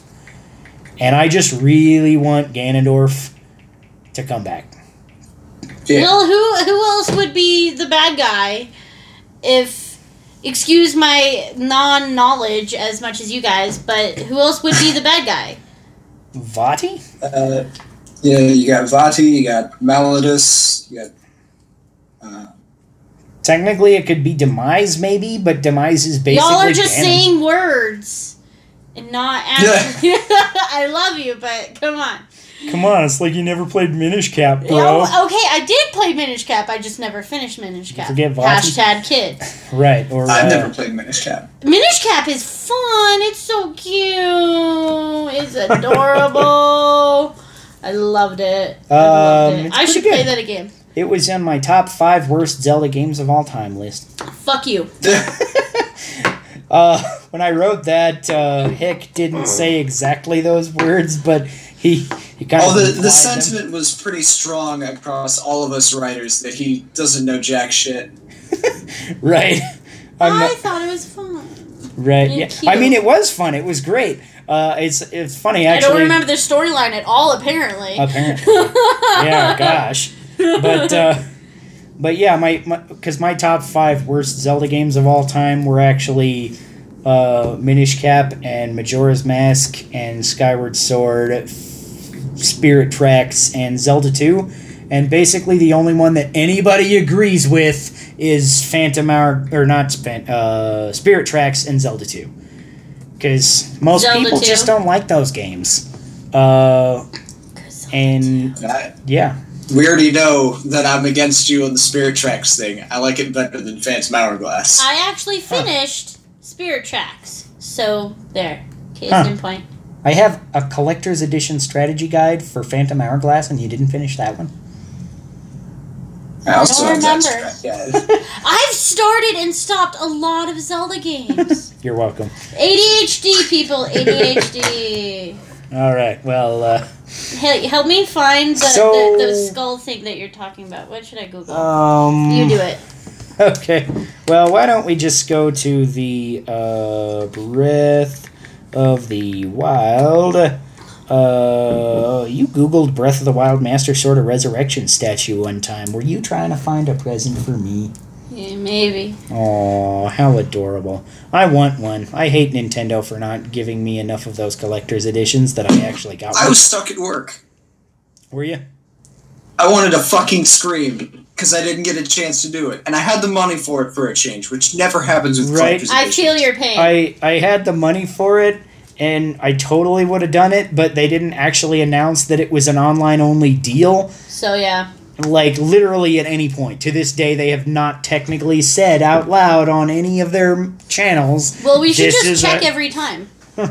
right? I guess. But but there was no indication on any of those channels that it was online only. They said it's available at Best Buy, GameStop, and uh, whatever the other one was, uh, Walmart. And I was like, okay, so maybe it wasn't Walmart, Amazon. Probably that was it. Target? It was it was Amazon. Anyways, uh, I can't unlock this with my Ah. fingerprint because it's your phone. Uh, also, I think the fingerprint sensor is in a different place, and I just smudge up your camera. did where'd it go? Uh, Do Sorry, I was in the middle of googling shit, and then we got distracted by fucking Nintendo. I'm still salty.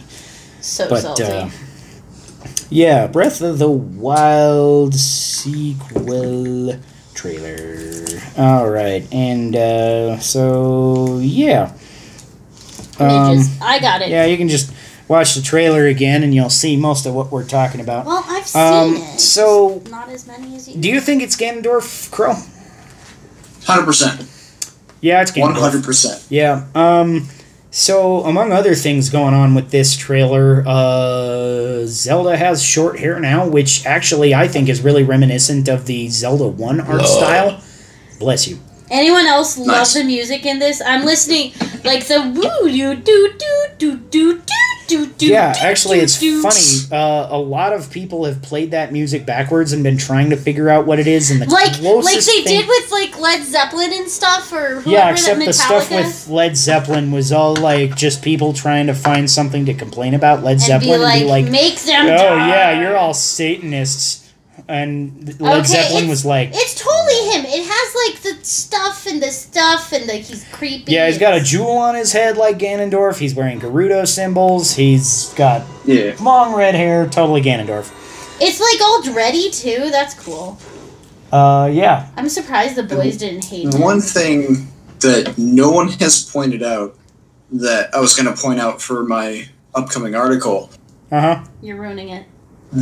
This Ganon or like this this mummified whoever it is is still on his feet, and that was one thing that is consistent for all Ganons across all games, and Mhm. even to an extent, Wind Waker Ganon, he dies on his feet.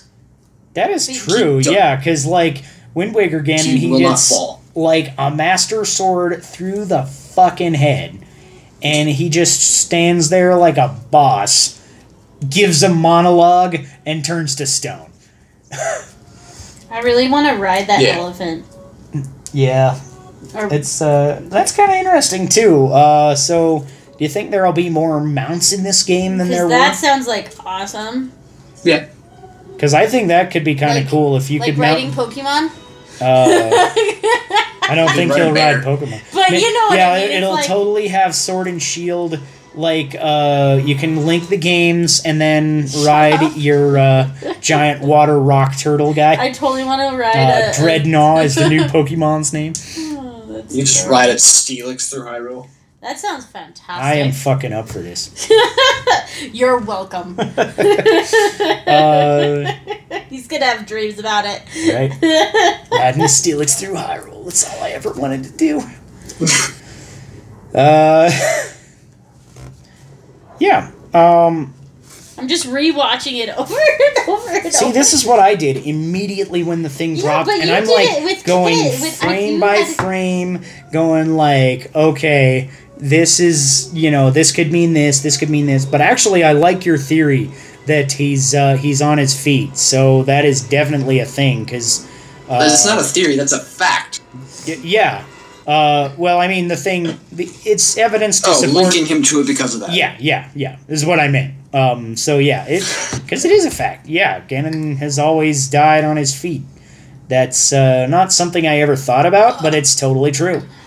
Um, because they went through this video on YouTube of it's just Ganon's death through the ages, and it That shows sounds all of his death scenes. uh huh. And yeah, it holds water. All of his deaths, he dies on his feet. Yeah, and then uh, there's Even also that uh, down, gets back up. one of those other supporting factors is that cave painting that like fairly soon through the trailer Zelda passes right here in the trailer if you're looking. Okay. There's a cave painting right there that uh, it's kind of hard to see, but uh, you see this dude is on a horse, and if you look right here, he's got a trident Like, like Ganon. Ganondorf has never actually used the trident in game, but Ganon has used the trident in okay, what's Link the, to di- the okay Past. noob? What the difference between Ganon and Ganondorf? Get out of my house. I love you. Ganondorf is human. Thank you. Ganon is the pig beast. Yeah. Okay. When he turns into the pig beast, he sheds his dwarf.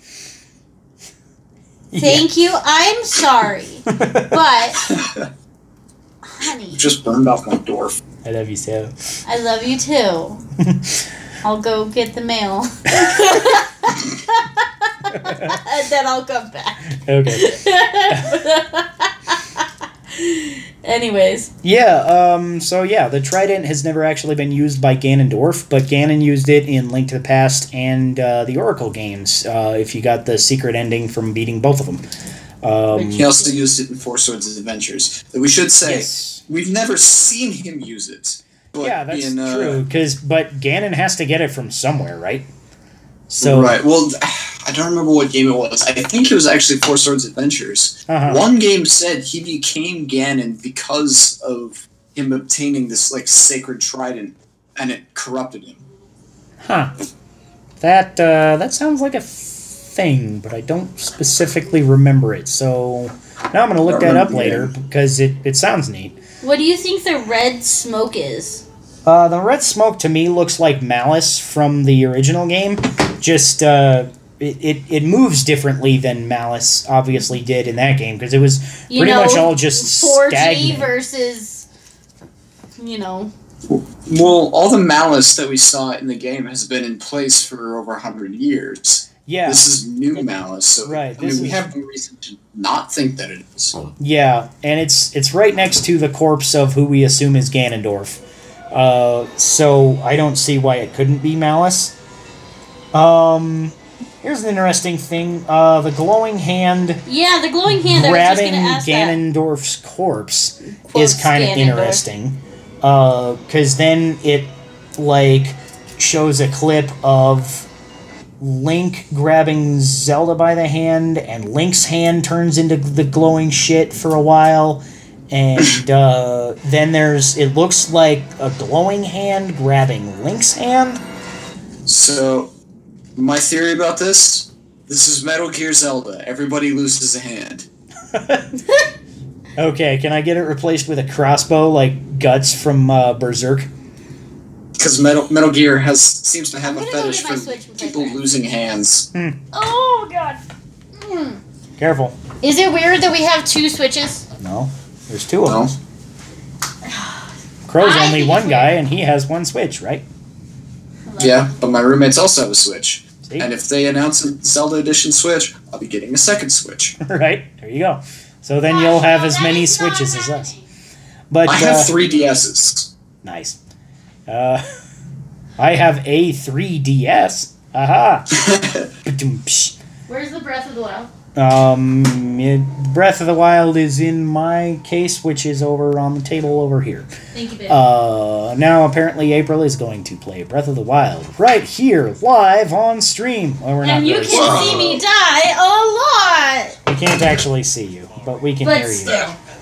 Uh, also, you're swear. accidentally playing the Luigi's Mansion trailer. Which Oh. I'm super excited about. That's something we didn't actually cover, so uh, let's cover that real Yeah. quick. Going back to brief news stuff accidentally. Super excited. Uh, yeah. So, have you played any of the other Luigi's Mansion games? no, and I'm super excited because I hate 3DS. 3DS is Luigi. boring. I don't like it. It's small, it's wee, it's just it's boring. You liked it at the time because it had Pikmin.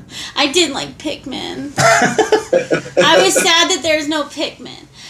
But um there I still haven't finished that game either. So this one actually looks kind of interesting. Like I've always kind of looked at the Luigi's Mansion series and just been kind of like I kind of want to play it, but then I never did. Uh, for whatever reason. Crow, you into Luigi's Mansion at all? Never played it. Three for three. Oh snap! but it looks doesn't it look fun? It's No? co-op. It is co-op. yeah, the co-op looks kind of interesting Although we because suck one of you co-op. plays as Gooigi Mhm. instead of Luigi. Yeah.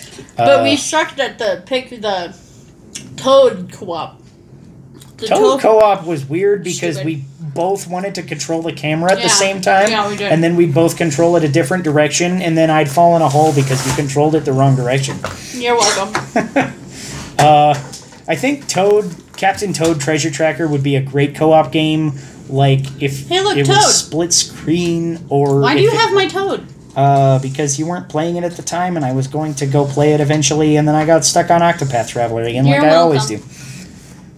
You know, I think is funny is in last year's TGPZ Game Awards, Mhm. I was the one singing the praises of Captain Toad. I've never played it. It is so fun. it is so I played the demo. I beat it. That's how fun it is.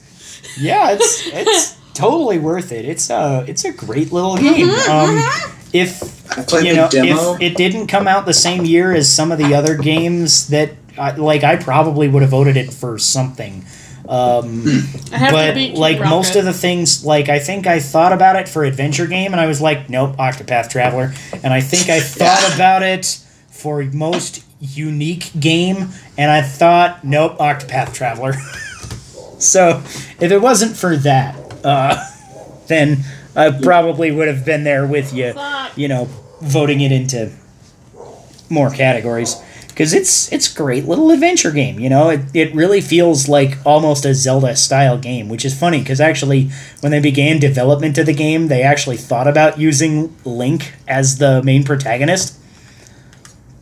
Which uh, I read this in an article was kind of cool that they were like this whole uh, you know ex- exploration and finding you know solving puzzles and finding treasure seems almost like the kind of thing Link would do, but then they didn't want it to be as combat focused as a Zelda game, so they thought, what other character could we put in here? And eventually, Link's somehow they the what? They should do a Link's Awakening sequel. Same art style, but just Captain Toad Treasure Tracker. Right? Yes. Sounds good to me. You undercooked Uh, this pizza. I cooked that pizza a reasonable amount. Totally undercooked. Yeah. Uh, so, anyways, back to Breath of the Wild again, because that's our big topic of discussion. Um, Yeah, it's our focus. yeah. Um, so, uh, have you read the thing about the glowing hand from? Uh, I think Zeltik was the first person to point this out, uh, and I've seen it at a ton of other sources that are pointing it out now. Is that um, there was actually concept art for Breath of the Wild that has been released, where Link's hand kind of glows and transforms into some of his different items. Like uh, it, he can shoot bombs out of his hand, or he can uh, use his arm as a grappling hook and stuff like that. Uh, do you think that this is potentially where it's going to go with Link's weird glowing arm there? It, the idea certainly holds water in two main reasons in my mind. From the game standpoint, I mean, the Sheikah have already shown that they can do like adaptive technology because of the Sheikah Slate stuff. I mean, you can just generate bombs out of nowhere and freeze fucking time. Right. Yeah. That's So- uh, because it it when I first saw Ganon the first time I was watching the trailer when I first saw Ganondorf, I didn't think Ganondorf because he's in such a decayed state as he is. I thought that's like a Sheikah monk. And I wonder if that hand could have been some sort of Sheikah magic that somehow gets transferred to Link. And then it's like the same Sheikah Slate abilities, but you know, even further extended so that they're actually a part of him rather than just uh, I downloaded an app on my iPad and now I can control Magnesis. What I think it is, and first let me get up my my previous idea of why this holds water, and then I'll get to my second one. Okay. Um, they the team said, and AG said when or during development, they came up with so many ideas for Breath of the Wild. A lot of them got shelved, but for use in a later date. So that's why they were able to do the Majora's Mask treatment.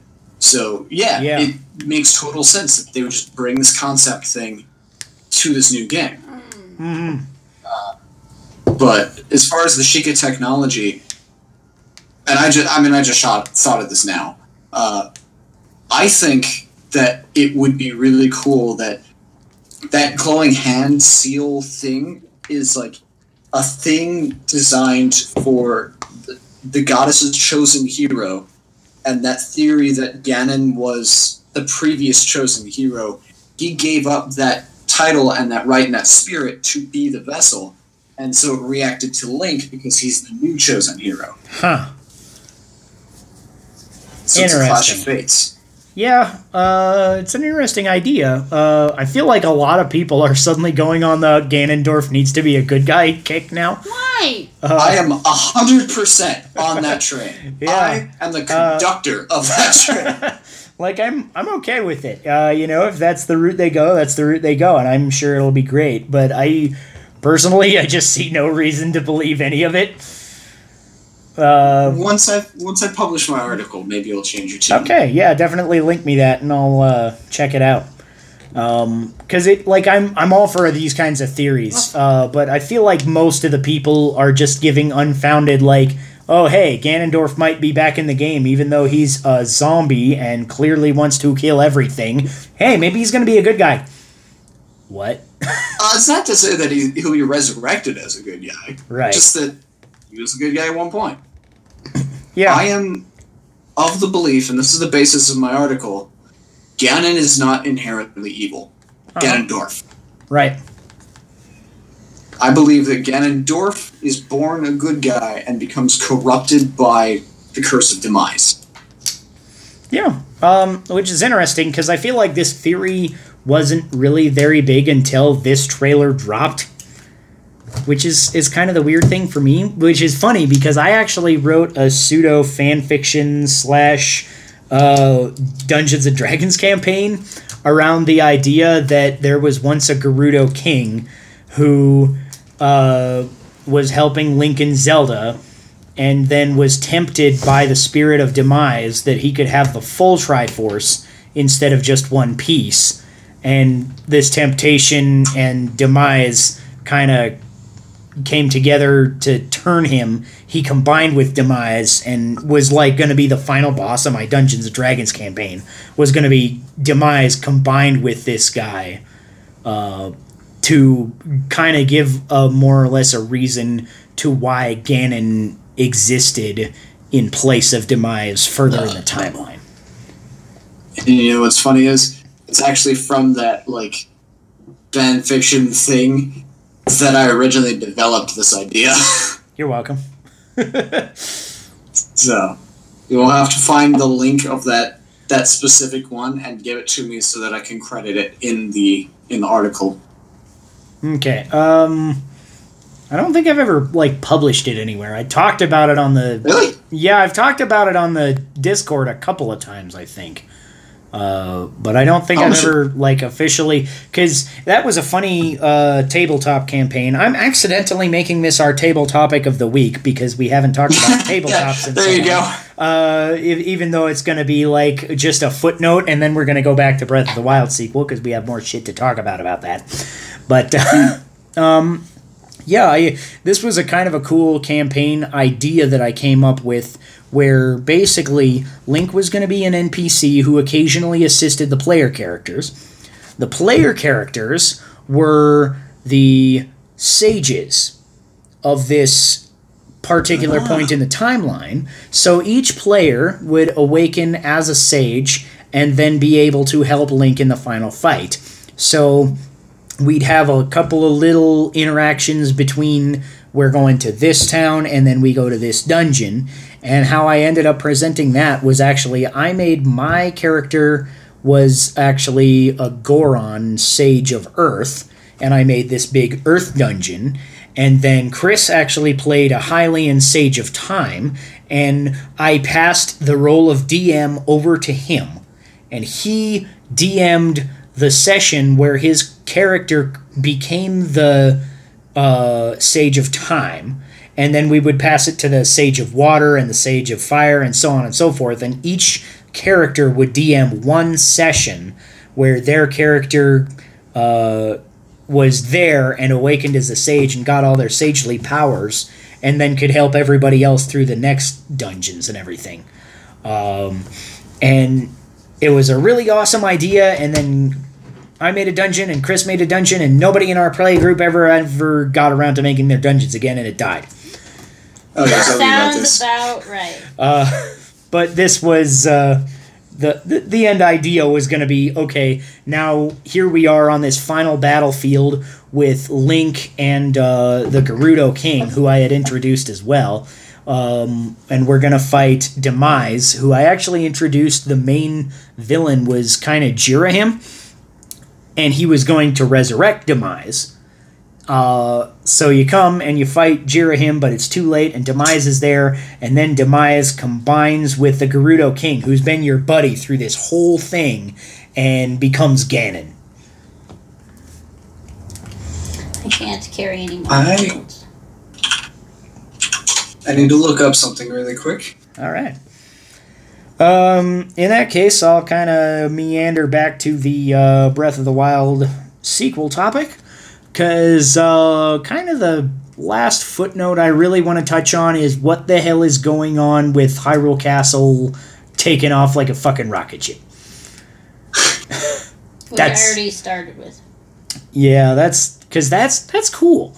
Uh, I don't know what's going on, but I want it to be a thing so much. Like I want to fly around in Hyrule Castle and like shoot people with lasers or something.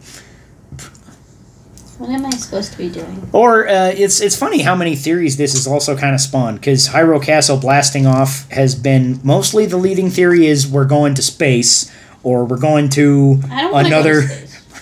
Well, that might be too bad. Who knows?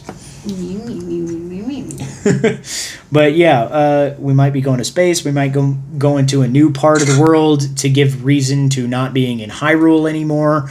Uh, and one of the things that I actually kind of considered that I haven't seen very much, I, I haven't seen anybody else talk about this, but I came up with this idea: what if Hyrule Castle, which originally was built there basically to be close to the sacred ground where Skyloft fell to Earth.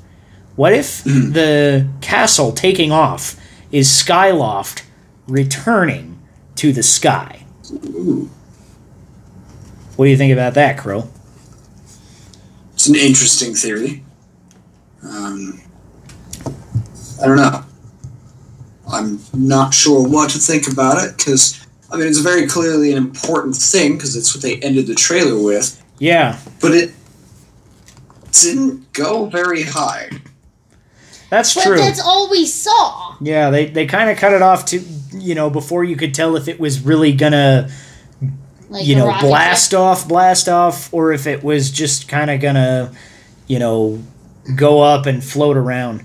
Uh, another interesting concept art thing that happened there, there was actually a piece of Breath of the Wild concept art which had not Hyrule Castle specifically, but some large landmass, like building looking thing flying around, and it's got this little figure at the top of it, and it's got this little bubble that zooms into that that says Ganondorf is like flying this thing around Hyrule, I guess, and I don't know what he's doing, but uh, I think that might be an interesting idea too. If like this is actually just Ganon's like ship, and he's just gonna be flying it all around Hyrule for the whole game. Be down for that. Yeah. I forget what I'm supposed to be doing in Hyrule. Uh, That's how long it's been. How do I go to my quest logs? um, Not like that. yeah, Okay. push I've got plus it. I've and got then it. push L. It's okay. Yeah, there you go. There we go. Yeah, so um, you've cleared all the divine beasts, so you could just go kill Ganon. That Or you could go- scary. Uh, well, you are pointed directly at Hyrule Castle right so now. I guess I was. I guess I just like lost my balls and was like, "Oh, I don't. I'm not ready. Oh, I need to kill this stupid dude. Yeah, good old Yiga Clan guys. You're so stupid. I love your armor. You have a shrine on your head. I do have a shrine on my head. Die. That is I such forgot the how to use silliest design, and it's amazing. Yeah, the ancient armor. Yeah. Um, yeah, it's really dumb. Slash and The helmet is Yeah, uh, the rest of the armor it looks like pretty cool, and then the helmet is like you have a shrine on your head. mm, Uh, what? I, I guess it could be worse because it do could be like one of those uh, DLC shrines that's like, you know, the a regular shrine, but then the spike points up fifty feet higher. yeah, true. That'd be hilarious. Um, so, anything else to say about the Breath of the Wild sequel trailer? Because I feel like we've touched on most of the stuff, but we're probably forgetting something. probably, but nothing that I can think of. And I'm gonna kill this thing. And my wife is going to kill that thing or get lasered in the face. Because I don't remember how to do it. Wait, nope, that's not how you do it. Uh, watch Very out carefully. for the lasers. yeah. Um. So I think that'll wrap it up. If we don't have anything else on there. Um. Yeah, and next wraps it. time, hopefully, Chris will be back. And uh, holy crap, we've uh, we've got another two-hour podcast on our hands. Why did we do that? You're welcome. Is this the longest one, or Uh, yeah, actually, I think we ended slightly over with slightly under two hours, and we're gonna hit two hours in about twenty seconds. So Nice. la da da da da da da da da da da. Wow, that was that was like better than any theme song we've ever had on the podcast. That's. How do I? Oh wait, Best no, I music figured it out. Okay, okay, okay. Wait, wait, wait. Jump, jump. Yes, bitch. It's good for me when I can't see anything, so I'm Why just is one of hearing my this. Joy Cons on your Switch? Because this that Joy-Con on my Switch is broken. What'd you break the Joy Cons for? Anyways, so uh, thanks for listening to Drink to the Past once again. My name is Sean Michael Patrick Thompson. As always, I'm your host. Uh, you can catch me on two guys playing Zelda.com. I write articles and stuff. I will soon be publishing the top 50 Legend of Zelda dungeons of all time. And um, I actually, actually, I just sent an article over that should be posted soon. Before that will be uh, what could the Legend of Zelda learn from Valhalla Cyberpunk Bartender Action. Why am I not the one burping all the time? Yeah, I don't know. I'm just special. Uh, this is my wife, April Thompson. Hi. Uh, you can find her on social media at April T thirteen thirteen, I think. I will never tweet, Yeah. and Uh, if I do, it's about my kids. yeah. So so don't pay attention to that. Come look at me for video game stuff. I'm at Spamomano Spam, and as occasionally we have Crow. He's my best Hey. bud. I'm gonna die. I've been on here like six times now. Yeah. Uh, eventually we're gonna start another podcast. Uh, stay tuned for details on that. Yeah, that'll just be lost the another fairy. second week of July. Oh, good. Now I know. Yes.